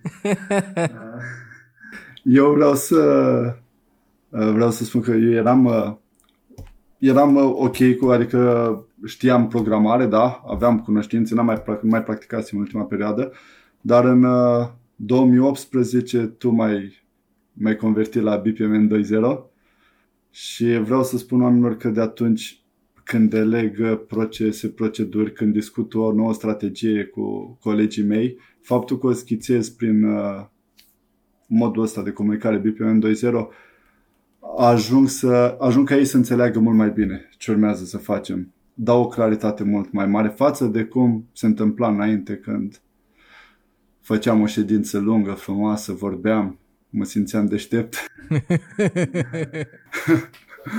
da, nu prea ajungea totul la oameni așa cum, uh, cum mi-aș fi dorit. Pentru că am vorbit acum de un exemplu la care tu m-ai convertit și uh, mi-a adus beneficii, chiar dacă mi-am destat puțin în problemă ca să ajung la nivelul superior, vreau să vorbesc de o situație la care eu nu prea rezonez cu tine. Și uh, știu că tu recomanzi un uh, mod de lucru, luni, marți la treabă, miercuri pauză pentru oameni, apoi joi și vineri înapoi la treabă. Totuși, știu că este o statistică că suntem pe penultimul sau poate pe antepenultimul loc în Europa la productivitatea muncii. Da? Deci mult, mult, suntem de 3-4 ori sub media europeană. Și atunci cum vezi realizabil acest lucru în România? Cum aș putea face o trecere la, de la sistemul actual la cel propus de tine astfel încât să nu am un impact negativ în rezultate? Mai, unul nu fă revoluție în companie. Adică gata, de mâine trecem, orice ar fi, mergem pe ăsta. Din nou, este un mijloc, nu este un scop în sine. Pentru mine este un mijloc de productivitate și ar trebui tratat ca atare. Nu e un scop al unei companii. Doi, ai grijă să lucrezi cu toată lumea pe obiective și standarde. Dacă sunt echipe de suport, lucrează pe standarde. Dacă sunt echipe de creștere, lucrează pe obiective. Măsurate foarte clar, cu responsabilități clare. Motivul pentru care România este la un nivel groaznic de productivitate este pentru că nu se lucrează pe obiective, se lucrează pe timp. Oamenii sunt plătiți pentru a sta 8 ore la birou. Sau în mașină sau ce dracului fac ei. De cel mai multe ori pentru asta sunt plătiți. Și nu sunt plătiți pentru rezultate. Iar echipele de creștere sunt echipe, să zicem, echipe de vânzări. Din nou, echipe de creștere și suport nu, nu, defi, nu poți să le definezi de genul bă, echipele de vânzări sunt mereu de creștere. Nu, echipele de vânzări pot să fie echipe de suport. Dacă sunt conduse prin standarde. Adică nu le pun obiective, targete, le pun standarde. Standarde de genul ai de dat între atâtea și atâtea telefoane, ai de trimis oferta în timpul ăsta după telefon, ai de făcut aia, aia, aia. Pur și simplu nu ține cumva de... Nu sunt oameni care și-au riscuri acolo. Și sunt destule echipe de vânzări care funcționează foarte bine ca echipe de suport, care, echipe care să funcționeze pe standarde. Lucrul ăsta n-ar trebui să se schimbe. Dacă acum ai anumite targete pe obiective, da? Și ai anumite standarde pentru echipele de suport, tu nu schimbi lucrurile astea când treci de pe programul de luni până vineri, când treci pe programul luni, marți, miercuri liber, joi, vineri. Nu le schimbi rămân aceleași. Doar creezi contextul pentru ca oamenii să poată să obțină aceleași lucruri doar în 4 zile, în loc de 5. Și îl vor obține. În 99% din cazuri îl obțin. De multe ori, de exemplu, mie mi se dă destul de des challenge-ul de uh, provocarea de a cum fac ca antreprenor să lucrez două zile pe săptămână sau o zi pe săptămână și de cel mai multe ori sunt întrebat asta de antreprenori care lucrează 8 zile pe săptămână. Și de multe ori am impresia că o să răspund la întrebare în modul la logic. De, ok, prima oară ne oprim, facem procese, punem oameni responsabili, toate treaba, punem lucrurile pe linie, după care ieși. Bullshit, nu se întâmplă. Mereu ai de îmbunătățit, chiar dacă faci procese, o să ai mereu de îmbunătățit la ele. Chiar dacă pui responsabilitățile clare, mereu să ai alți oameni de adus și mai departe. Modalitatea în care o faci este prima oară creezi contextul și apoi mijloacele vor deveni necesare. Și tu nu vei evita să le faci. Și atunci cum creezi contextul? Păi dacă lucram 7 zile pe săptămână, de săptămâna viitoare lucrez 6, după aia lucrez 5, după aia lucrez 4. Ideea este să am disciplina necesară cu adevărat să nu lucrez în zilele în care am zis că nu lucrez. Și se întâmplă o chestie care mie mi se pare magică. Pentru că în momentul în care ai creat contextul să nu poți să lucrezi în zilele respective, mijloacele pe care le folosești în zilele în care lucrezi se schimbă astfel încât să dea aceleași rezultate, dar în perioada de timp pe care o ai la dispoziție. Nu știu de ce, nu știu buru-buru, nu sunt foarte bun la lucrurile ezoterice, dar ce știu este că se întâmplă. De fiecare dată. La fel cum dacă dau oamenilor, nu știu dacă ți-am pozitiv dată procesul meu de a optimiza lucrurile. Nu. Nu mi-aduc aminte, poate am discutat, dar acum nu. să zicem, chiar am avut chestia asta într-o companie. O companie care, pe lângă alte servicii și alte lucruri, scoteau anumite cărți lunar pur pentru marketing. Era o, uh, o strategie de marketing. Și puteau să-mi scoată o carte pe lună. Și acum, eu am vrut să ajungem la două cărți pe lună. Dar asta însemna o optimizare de 100%. Și asta ar fi însemnat, ok, hai să ne uităm la proces, să vedem de unde tăiem, unde adăugăm, ce schimbăm, ca să ajungem acolo. Și probabil ar fi funcționat dacă făceam asta vreo șase luni. Eu ce am făcut? Am vorbit cu echipa și le-am zis, băi, tocmai lansasem una din cărți și am zis, băi, avem nevoie să mai lansăm încă una săptămâna viitoare. Într-o săptămână. Este o chestie care se întâmplă o singură dată, vă dau niște bonusuri, nu mai faceți-o să se întâmple cumva. Pentru că setezi contextul de o singură dată, un heyrup, dar este un heyrup nebun, pentru că ai micșorat timpul de patru ori. Ceea ce s-a întâmplat este că și-au schimbat cu totul procesele. De la cum făceau poze pentru carte, la cum scriau textele, la cum verificau textele și mai departe. A trebuit să găsească cu totul alte modalități. Au reușit pentru că le-am spus avem nevoie de lucrul ăsta și l-am și anunțat în piață a doua zi. Adică nu aveau nu aveau cum să fenteze să zică bă, n-am reușit, pentru că trebuia să fie acolo. Și s-a lansat, normal oamenii erau groaznic de obosiți. După două zile de pauză, i-am auzit înapoi, ne-am uitat pe ce au făcut, am notat noile mijloace și le-am zis perfect, de acum o să aveți dublu să scoateți o carte. Au scos una într-o săptămână, deci ar trebui să fie lejer să scoată în două, nu? Asta e modalitatea mea de optimizare a lucrurilor.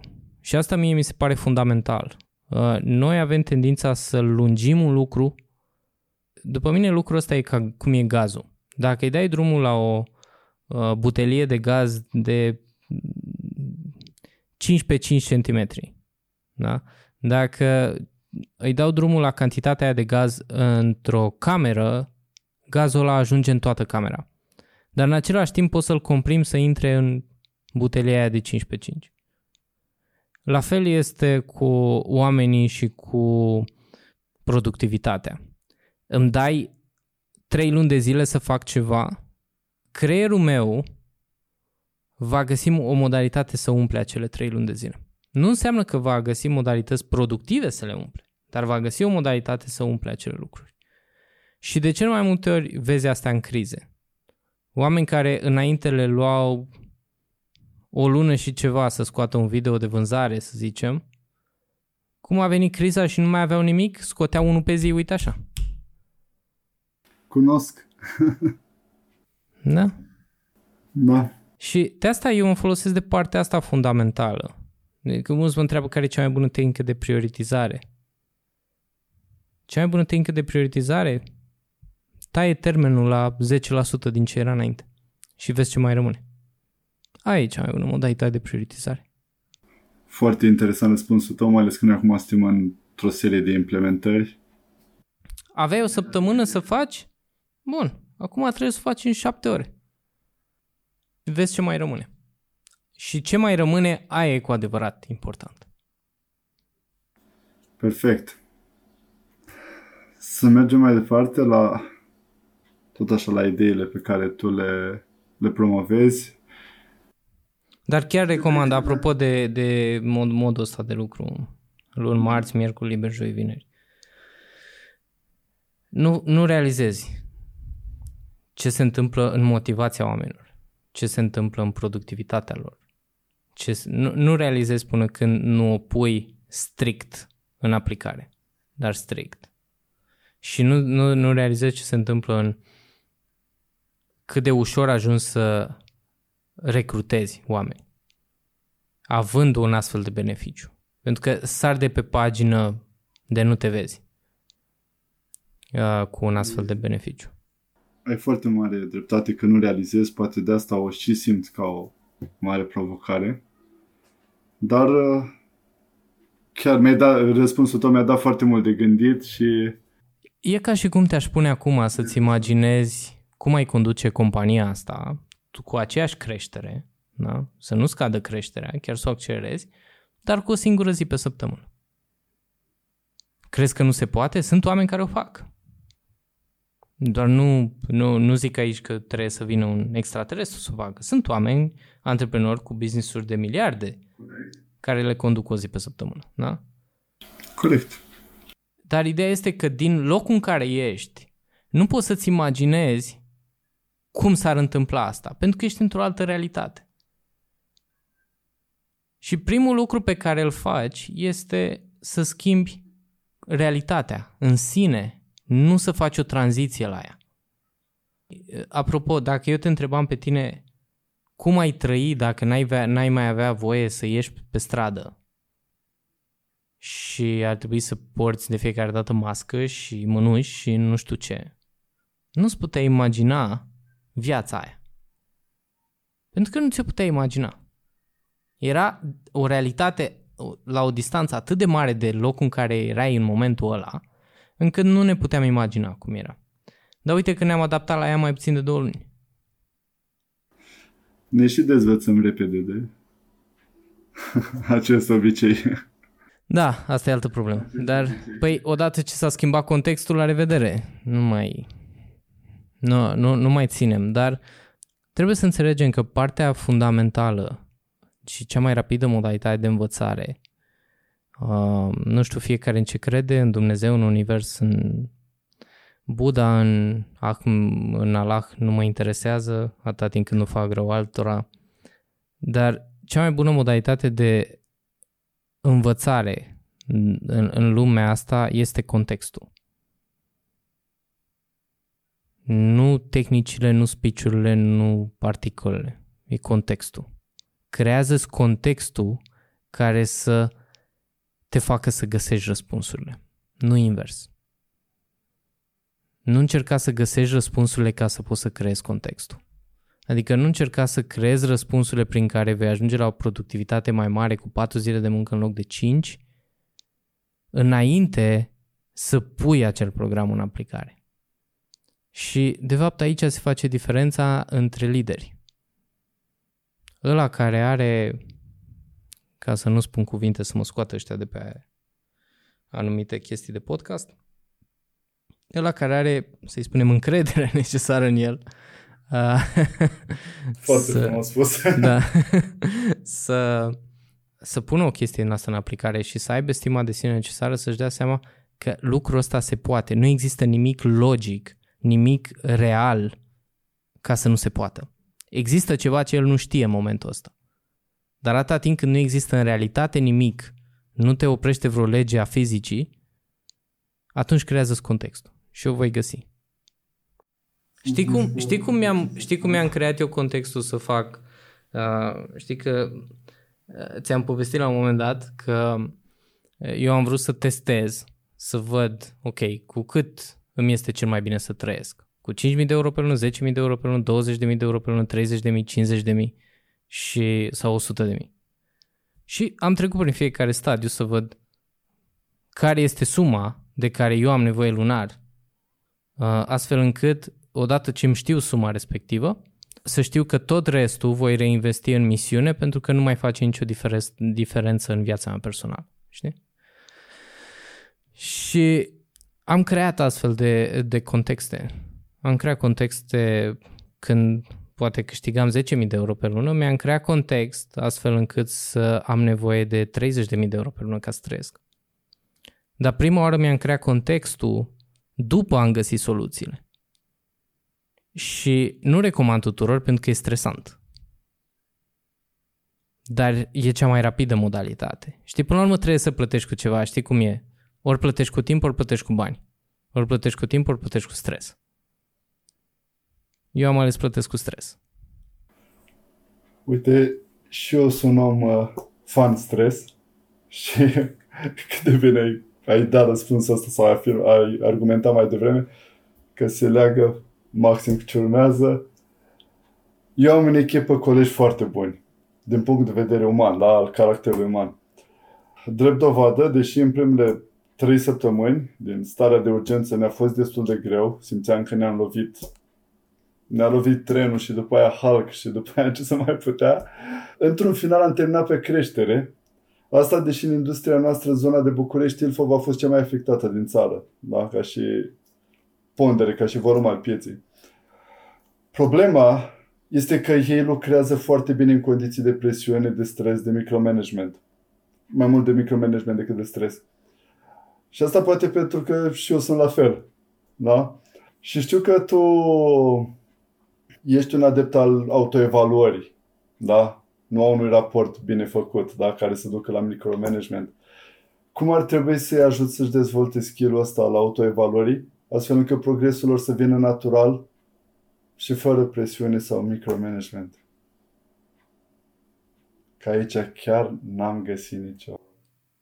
Nu sunt, cred că am fost greșit înțeles, pentru că eu sunt adeptul la ceea ce funcționează. Dacă am oameni care funcționează foarte bine sub stres, mă asigur că lucrează pe sprinturi, nu pe maratoane. Asta fac. Dacă am oameni care sunt extrem de motivați de lucruri atât de nerezonabile și lucruri din astea foarte stresante, le creez contexte din astea constant, numai că mă asigur că între ele au o pauză bine meritată să nu ajungă la bălăceanca. Dar nu încerc să schimb aia. De ce aș încerca să schimb ceva ce funcționează foarte bine? Dacă ține bine minte, în contextul în care tu l-ai prezentat, e că autoevaluarea asta a lor, a oamenilor, îi ajută să conștientizeze ce au de făcut pentru a se îmbunătăți. Da, numai că prima oară cum mi-ai pus întrebarea este cum i-aș ajuta cumva să se schimbe. Eu asta înțelesesem și nu vreau să se da, schimbe. Nu vreau să se schimbe, vreau să folosească mai mult și mai eficient ceea ce funcționează deja. Nu vreau neapărat să se schimbe. Iar partea de raportare, eu folosesc rapoarte, dar le folosesc ca un coach. Și asta consider că ar trebui să fie. Rapoartele, uh, rapoartele către mine de cel mai multe ori sunt lungi. Și la început oamenii le urăsc. După aia ajung să le iubească. Pentru că sunt ca un fel de întâlnire trimestrială. Au vreo 30, 40, 50 de întrebări la care trebuie să răspundă. Dar le pun întrebările alea la fel cum ce întrebări mi-aș pune eu mie să conștientizez unde am fost ce am făcut bine, ce am făcut prost, ce am de celebrat, ce am să schimb. Astfel încât inconștient luna următoare să ajung să fiu mai bun. Știi? Și atunci, pentru mine raportul e ca un coach. Asta e perspectiva mea pentru raportare și așa cred că ar trebui să fie. Să mă ajute pe mine personal să completez raportul. Pentru că una dintre cele mai mari probleme este că oamenii nu conștientizează. Nu conștientizează nici ce au făcut bine, nici ce au făcut prost. Ei conștientizează câteva evenimente. Evenimente care i-au ridicat foarte mult pe stare și evenimente care i-au coborât foarte mult pe stare. Adică evenimente ieșite din comun și foarte plăcute și evenimente ieșite din comun, dar foarte dureroase. Dar toate celelalte nu, mai, nu le mai conștientizează contextul întrebării mele era ceva în genul, ok, eu pun sau trebuie făcut micromanagement cu ei, creată presiunea respectivă și ei știind că e cineva acolo din, care îi împinge de la spate, da? care le menține focusul, că mai mult asta e chestia, de menținut de focus, da? le fac, după care, na, să duc, trag o țigară, bă, bine că le-am făcut, hai că am scos-o. Dar uh, și eu sunt de acord cu tine că respectiv autoevaluare ar trebui să nașcă în ei o conștientizare, știi, un progres mai departe. Ca să devină mai bun. Ei, dacă o ținem tot așa în micromanagement, nu cred că nu prea văd cum ar evolua ei. Mă, dar micromanagementul nu este mereu rău, mă. Nu știu, uh, micromanagementul este și foarte bun. Numai că nu trebuie să-l facă antreprenorul. Adică ai nevoie de un, de un lider de echipă acolo care să facă micromanagementul cu ei. Constant. Mereu ajungem, știi, să punem astea într-o extremă sau în alta. Micromanagement rău, celălalt, cealaltă parte bun. Nu. Sunt anumite contexte în care micromanagementul e foarte sănătos și în care poți să scoți rezultate într-o săptămână pe care le-ai scoate poate în două, trei luni. Și ai văzut și tu ce înseamnă o tabără de concentrare, de exemplu. Uh, apropo, pentru cei care ne ascultă, tabăra de concentrare nu înseamnă... tabăra de concentrare... uh, ce înseamnă pentru mine tabăra de concentrare? Este un concept de întâlnire de șase oameni dintr-un business timp de trei zile în care se izolează într-o pensiune sau undeva într-un loc retras și lucrează să găsească soluții sau să rezolve o anumită problemă, cum ar fi să facă proceduri pentru toată compania în trei zile sau să mm, scrie 30 de scripturi de vânzări sau lucruri de genul ăsta. Nu înseamnă ce înseamnă ea de fapt. și ar, ar trebui să completezi aici să zici că acea izolare uh, e asumată de toată lumea, dar nu e da, da, nu e, nu e... nu e antreprenor, chestrează lumea și zice, acum nu ieșiți de aici până nu scrieți 30 de... da. Da, nu e așa. Câteodată, câteodată ai fi tentat să faci asta, știi? Când... da, nu e, nu e așa, da. Nu, e, e fiecare își dă, își dă acordul că vrea să facă asta. Uite, că tot am vorbit de, de tabăra de concentrare. Uh, îmi place foarte mult, foarte, foarte mult, cred că din întâlnirea trimestrială care am învățat-o de la tine, cea mai faină întrebare îmi place compania ta împotriva cui luptă. Mm-hmm. Nu știu, aia ne-a stârnit multe emoții nouă. Ei bine, prin conceptul nostru de acoperiș sănătos, noi luptăm împotriva tot ce înseamnă producători sau distribuitori de țiglă metalică. Aici vorbesc grosomodo, da? Suntem noi cu produsul nostru revoluționar versus ei. Doar că ei au bugete mari de marketing, au și brand și atunci vreau să te întreb pe tine care ar fi cele mai bune arme și gloanțe pe care noi să le folosim în această luptă ca să câștigăm în fața lor. Nu știu dacă eu mi-aș alege asta ca și dușman. Eu am grijă să nu mi-aleg niciodată un dușman care să aibă potențialul să mă plafoneze.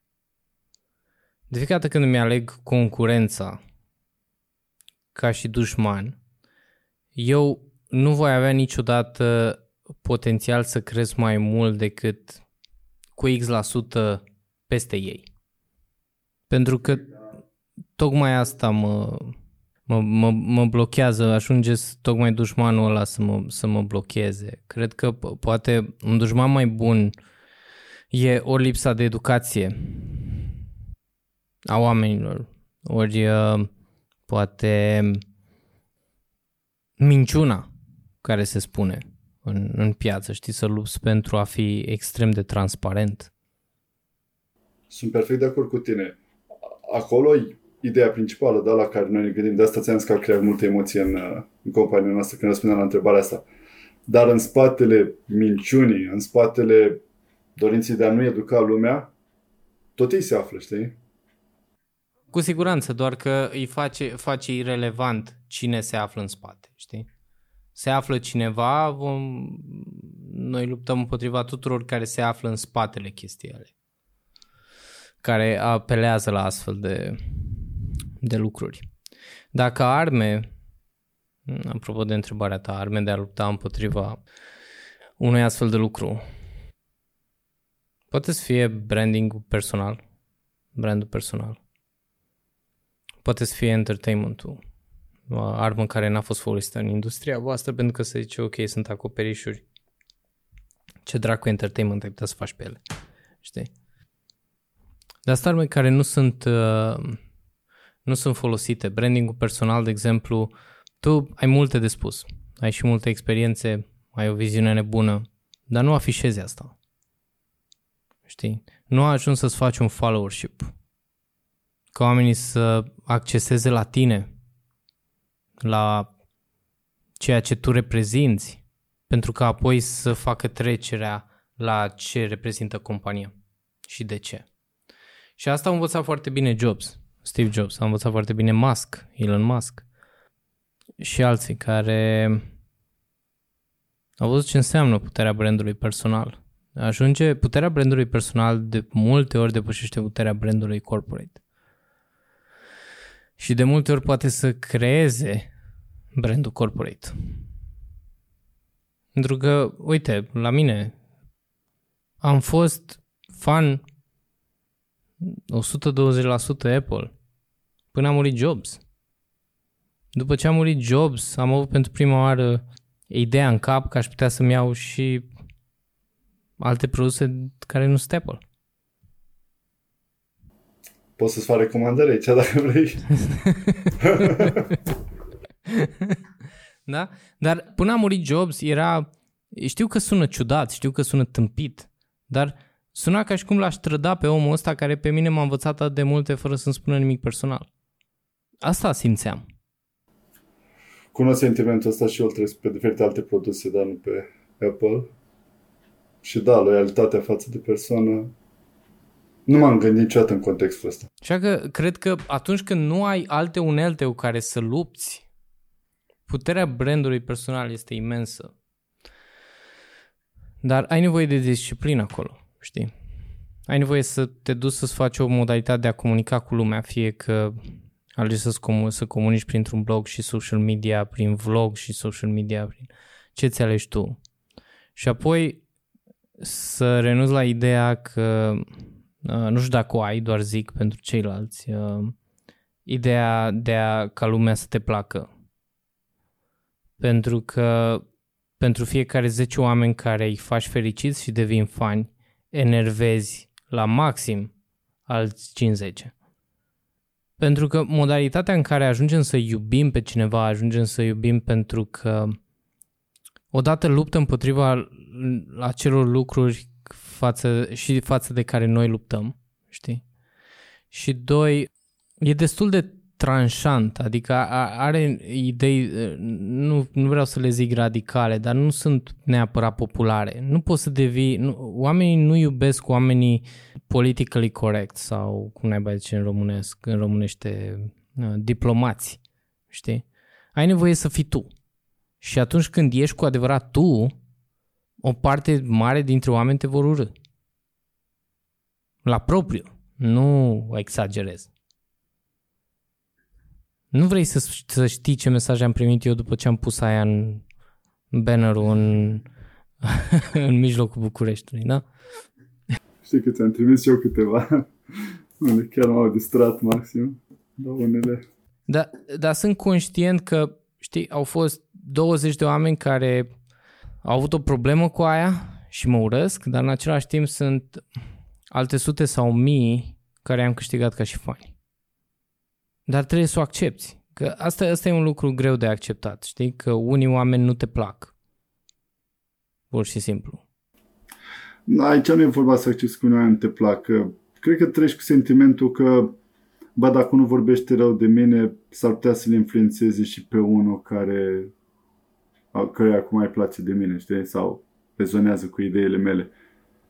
Cred că acolo e teama sau provocarea.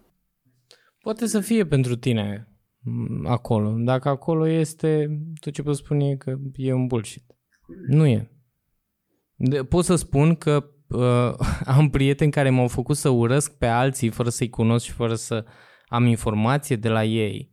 Nu prin faptul că ei uh, aveau ceva cu oamenii ci pentru că le plăceau foarte tare oamenii Pentru că mă împingeau atât de mult să citesc sau să particip la un curs de la omul ăla sau să mi ridica un slăv într-una, am ajuns să am o emoție foarte negativă față de persoana aia, că început să mă enerveze.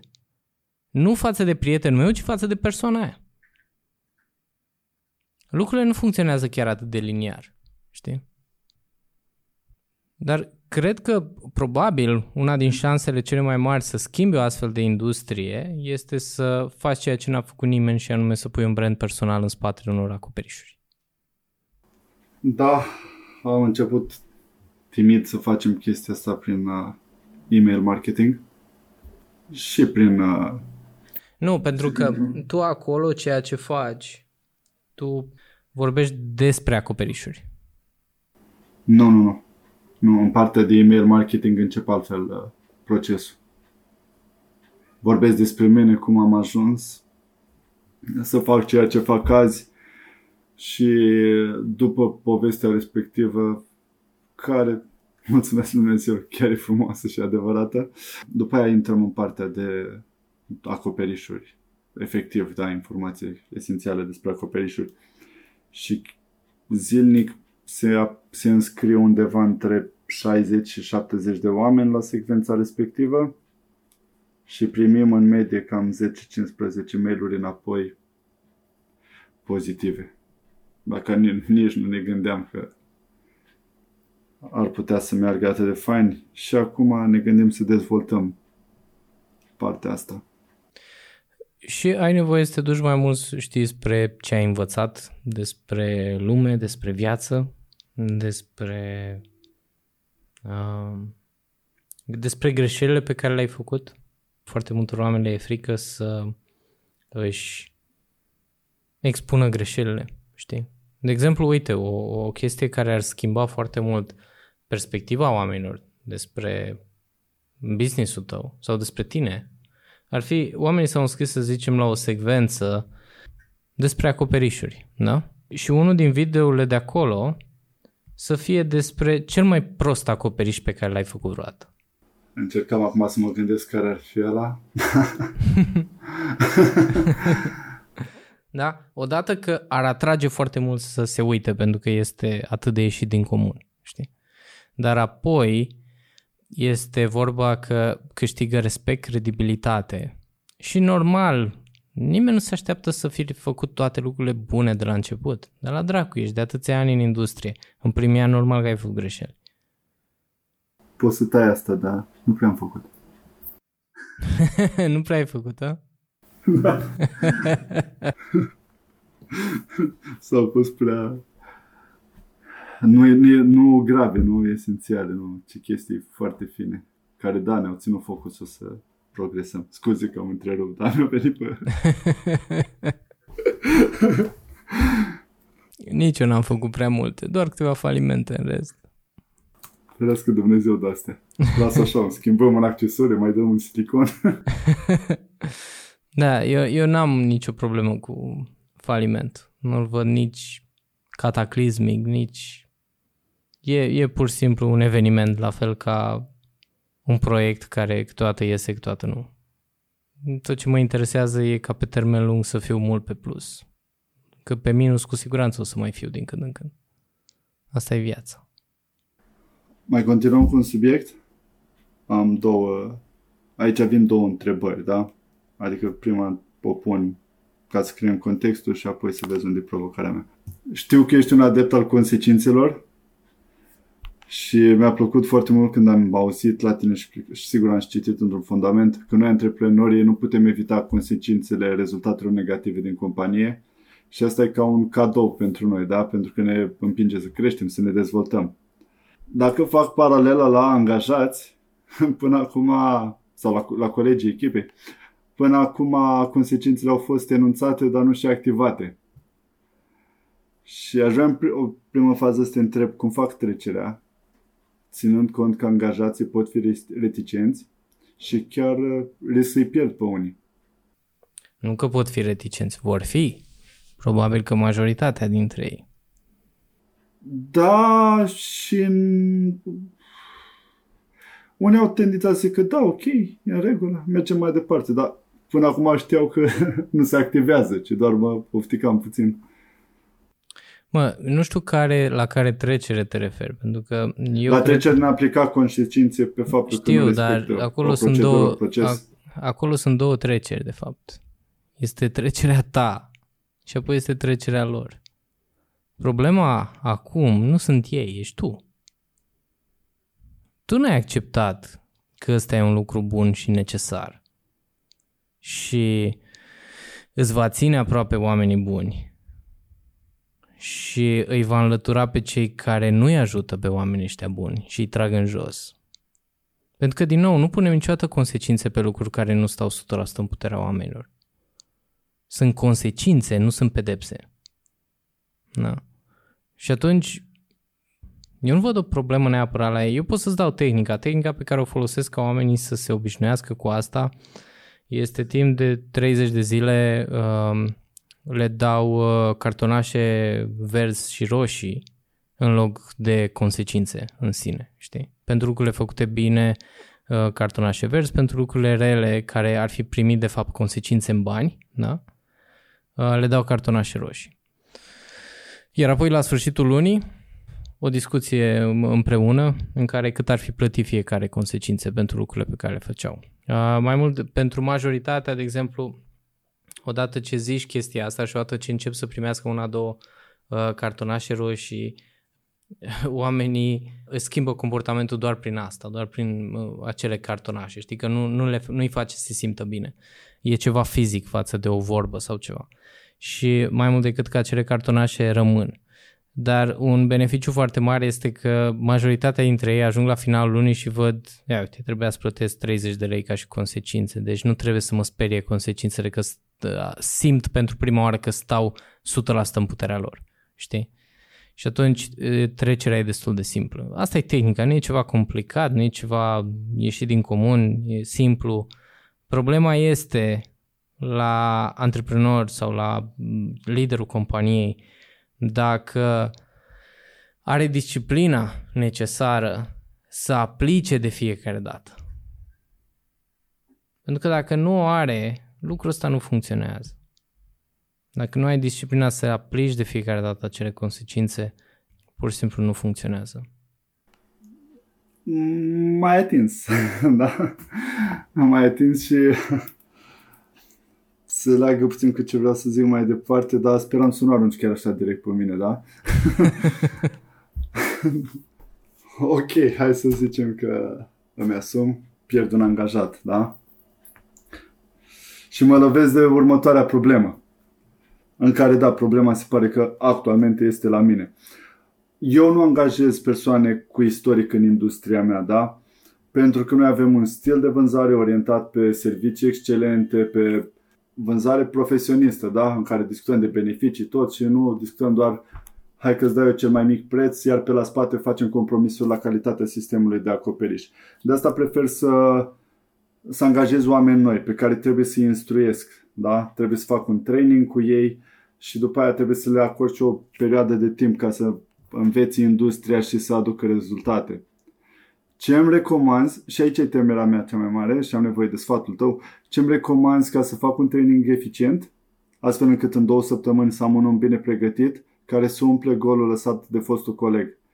Mai trebuie să să completezi faptul că noi în acoperișuri suntem oarecum un serviciu sezonier, da? A doua jumătate a anului reprezintă 70% din business și atunci e cam nașpa să rămâi uh, fără un om care totuși aduce niște rezultate, nu știu, în septembrie, da? când mai ai două luni din an. Eu nu-ți recomand... Sunt, sunt câteva modalități. Unu, o, o, o modalitate să faci uh, un fel de curs deschis unde oamenii pot să vină și să vadă, să ții tu un curs de vânzări, da? de exemplu de 3-4 ore, unde oamenii uh, vânzări de acoperișuri, cum vinzi acoperișuri sănătoase. De oamenii chiar se poate înscrie, uh, vine acolo, promovezi cursul ăsta și de acolo îți recrutezi oamenii. Asta e o chestie foarte interesantă pentru că uh, vei recruta doar oameni care rezonează cu modalitatea ta și nu vei trece prin pe mii de CV-uri și mai mult de atât vei recruta oameni care chiar sunt interesați de dezvoltare. Pentru că doar un om care e interesat să se dezvolte într-o anumită direcție își face timp să meargă la un curs. Sau poate că vrea să inspire de la concurență, nu? Asta nu-ți fă probleme, că oricum nu prin asta stă valoarea ta. Pe mine mă, mă scoate în serie de chestia asta cu dacă mă copiază Eu, concurența. dacă mă copiază concurența. Fă-ți dracu treaba, lasă concurența.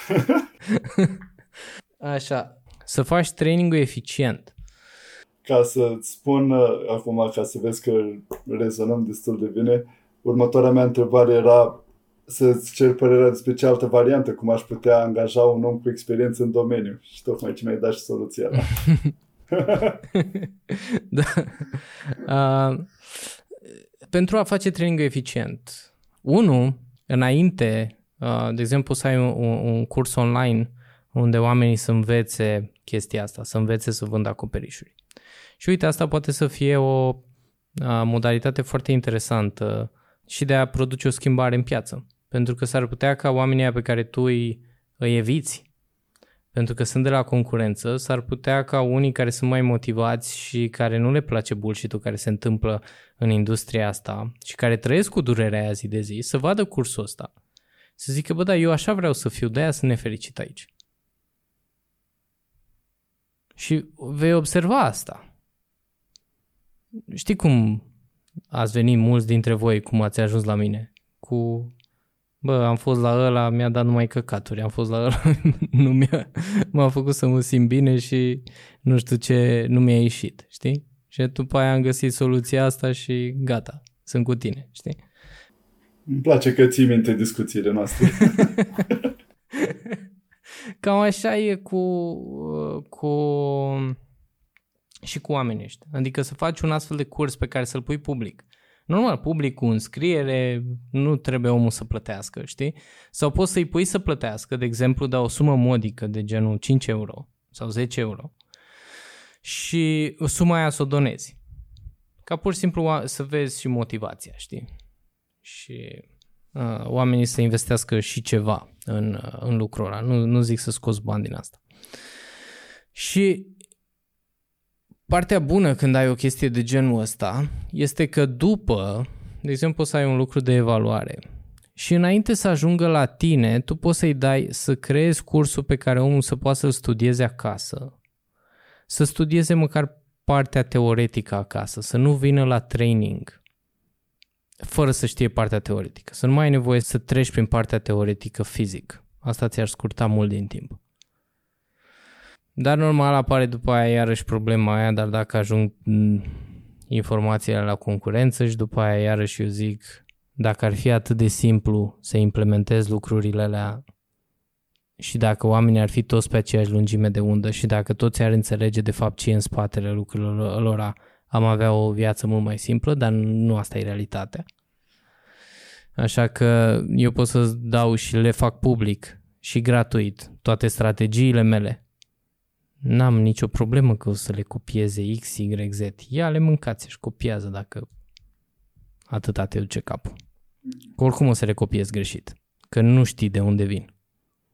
În 15 ani de business cred că am adunat peste 30 de manageri și manageri care uh, mi-au condus companii sau părți din companii care s-au crezut la un moment dat prea deștepți.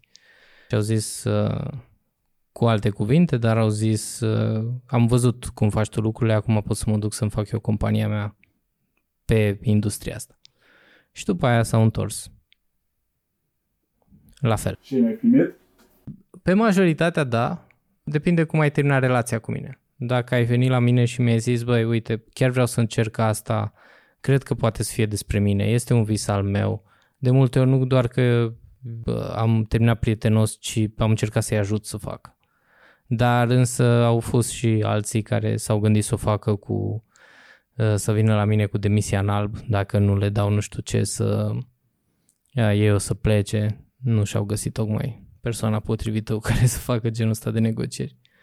Depinde cum ai terminat relația cu mine, pentru că mie îmi plac oamenii care îmi pleacă în relații frumoase și au fost oameni. Și apoi se întorc și zic, bă, am greșit, îmi, place, îmi plăcea mult mai mult la tine, îmi place să lucrez pentru tine, îmi place să filozofia ta, mi-am dat seama că aici ar trebui să fiu, pentru că de fiecare dată când se întorc sunt mult mai productiv, mult mai interesanți, pentru că și-au scos bullshit din cap. Da. Dar dacă ai plecat de la mine cu rahaturi și cu amenințări și cu lucruri pe la spate, te mai întorci de bătut.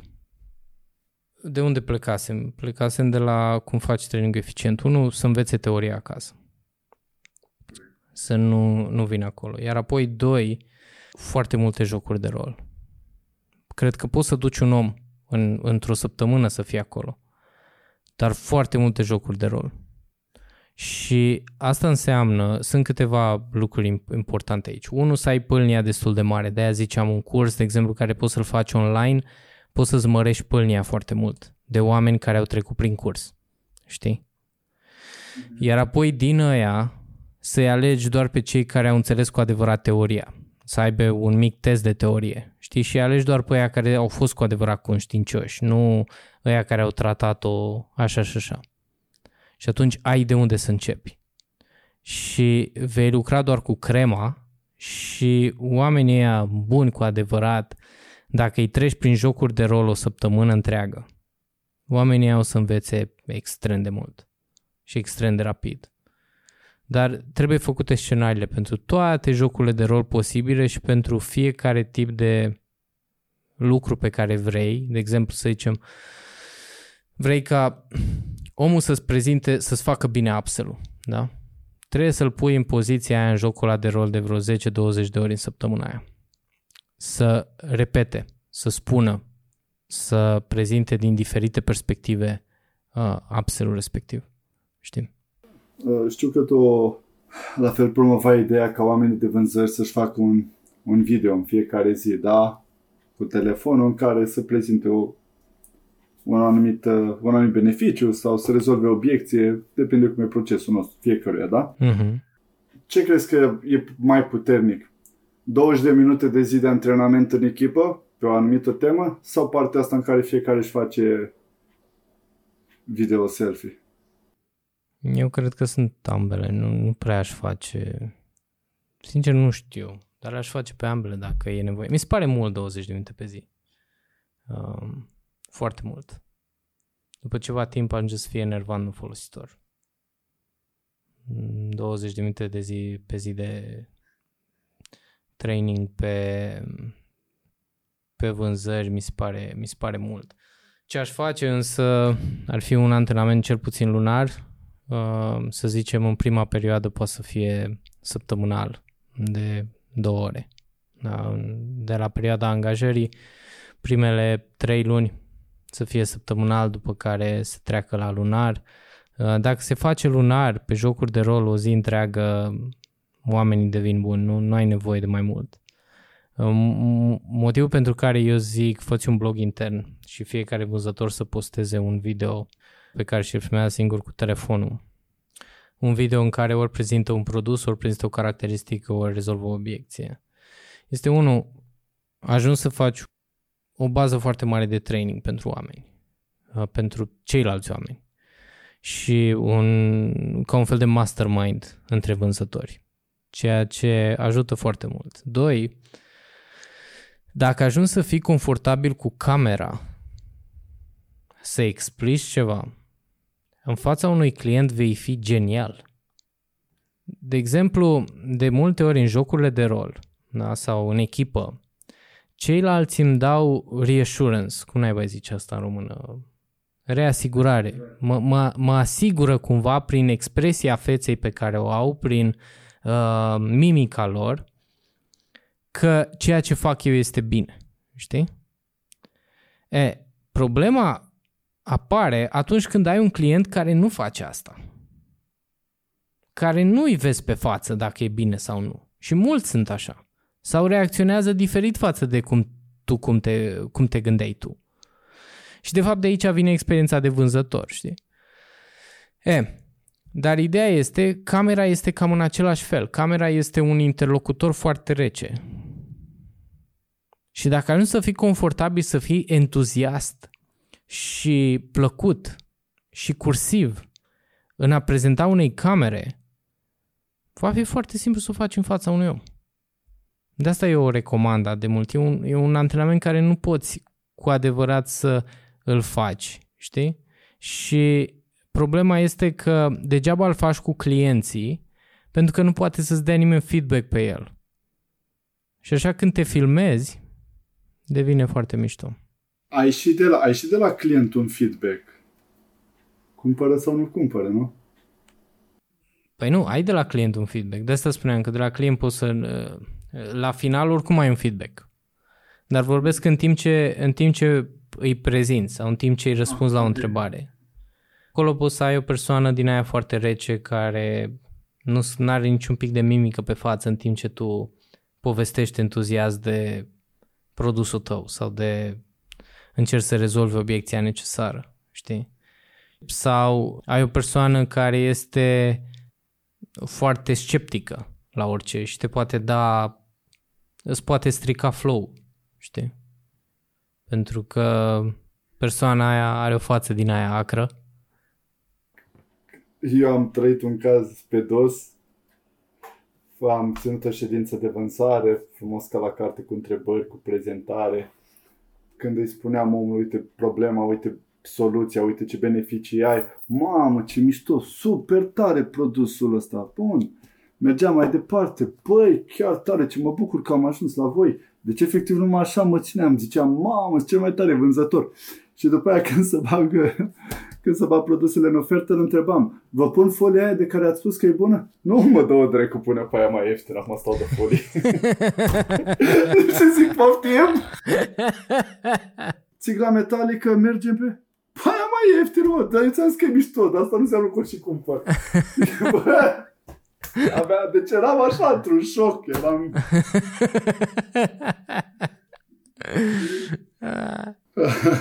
Să știi că am avut și eu destule de-astea. Deci mi-aduc și acum aminte, zic, acolo era interesant să, să fi văzut fața mea când omul ăla îmi dădea răspunsul alea. Deci, doamne, a fost, a fost o experiență unică. Bine că a fost unică. E și, e și partea asta, pentru că ai nevoie de entuziasm în prezentare, dar entuziasmul nu, nu transmite credibilitate. Uh, relaxarea transmite credibilitate. De asta cei mai mari lideri ai lumii, nu știu, Mandela, uh, ăsta care a fost în America acum, Obama, dacă și mulți alții, Dalai Lama, dacă îi asculți, vorbesc foarte rar. Actualul lider al Americii, nu? Da. Ăla poate vorbește mai bine pe cur, da? Ei vorbesc foarte rar. Dacă stai să le asculți, fac pauze lungi, nu-i vezi entuziasm așa și să turuie ceea ce spun, chiar dacă e foarte interesant ceea ce spun. Pentru că entuziasmul ăla care nu, nu poți să-l conții, transmite la, îți transmite o... scade credibilitatea. Îți transmite incertitudine. La fel cum cealaltă extremă de să nu simți nicio bucurie în om, la fel îți duce credibilitatea. Am primit acum câteva zile cel mai tare e-mail pe care l-am primit, l-am primit în viața mea. Nu în viața mea, dar l-am primit în ultimele, cel mai tare e-mail pe care l-am primit în ultimele luni, cred. M-a contactat o companie din asta de are ecrane din astea de poți să pui reclame pe ele în toată țara, știi? Și prin supermarketuri și ecrane outdoor și așa mai departe și cu o infrastructură gen Google Ads, adică intrai tu în online și ți le setai tu de acolo și ți apărea unde vrei tu cu feedback pe reacția oamenilor la ele și mai departe.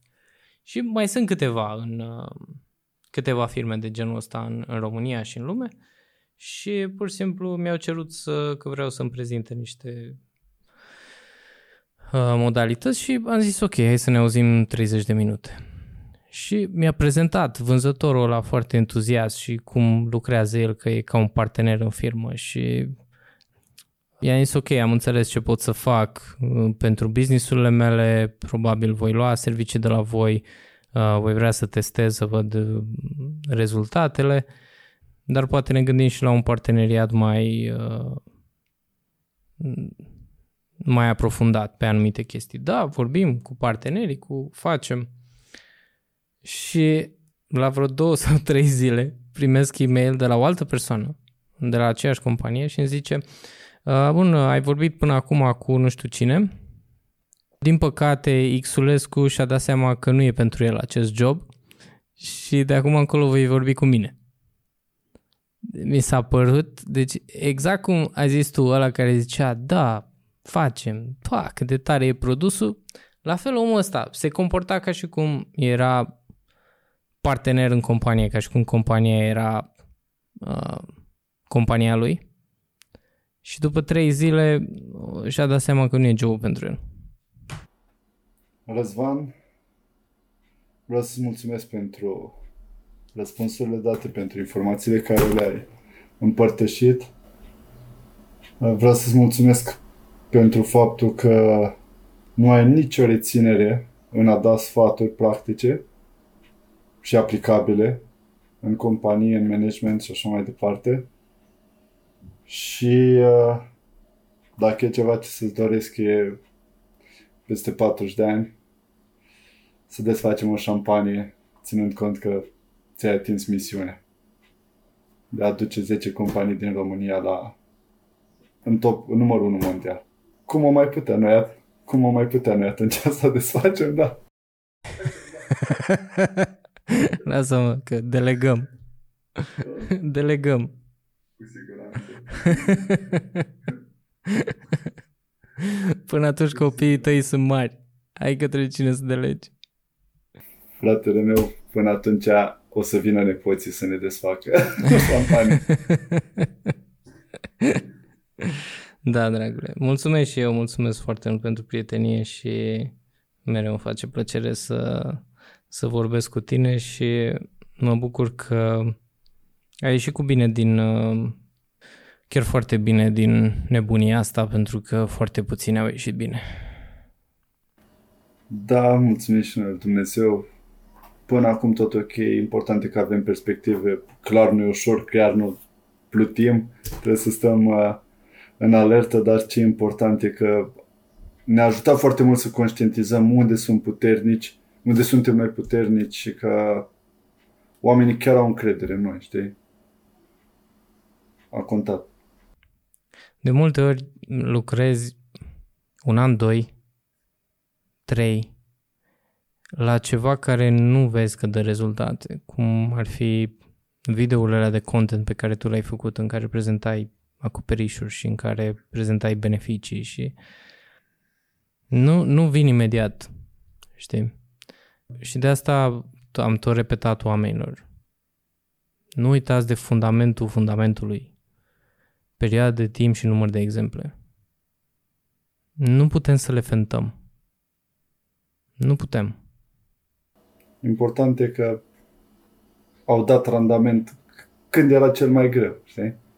Adică când totul a picat, ele ne-au ținut în viață, chiar uh, lucruri la care noi am lucrat foarte mult anul trecut, acum ne-au ținut în viață și ne-au dat perspectivă pe mai departe. Așteptăm să apară iarăși o situație destul de grea, dar avem deja o altă experiență suntem alții după pandemia asta și chiar cred că vom ieși cu capul sus. Mai, cum să zic, orice va fi, eu nu știu ce va fi.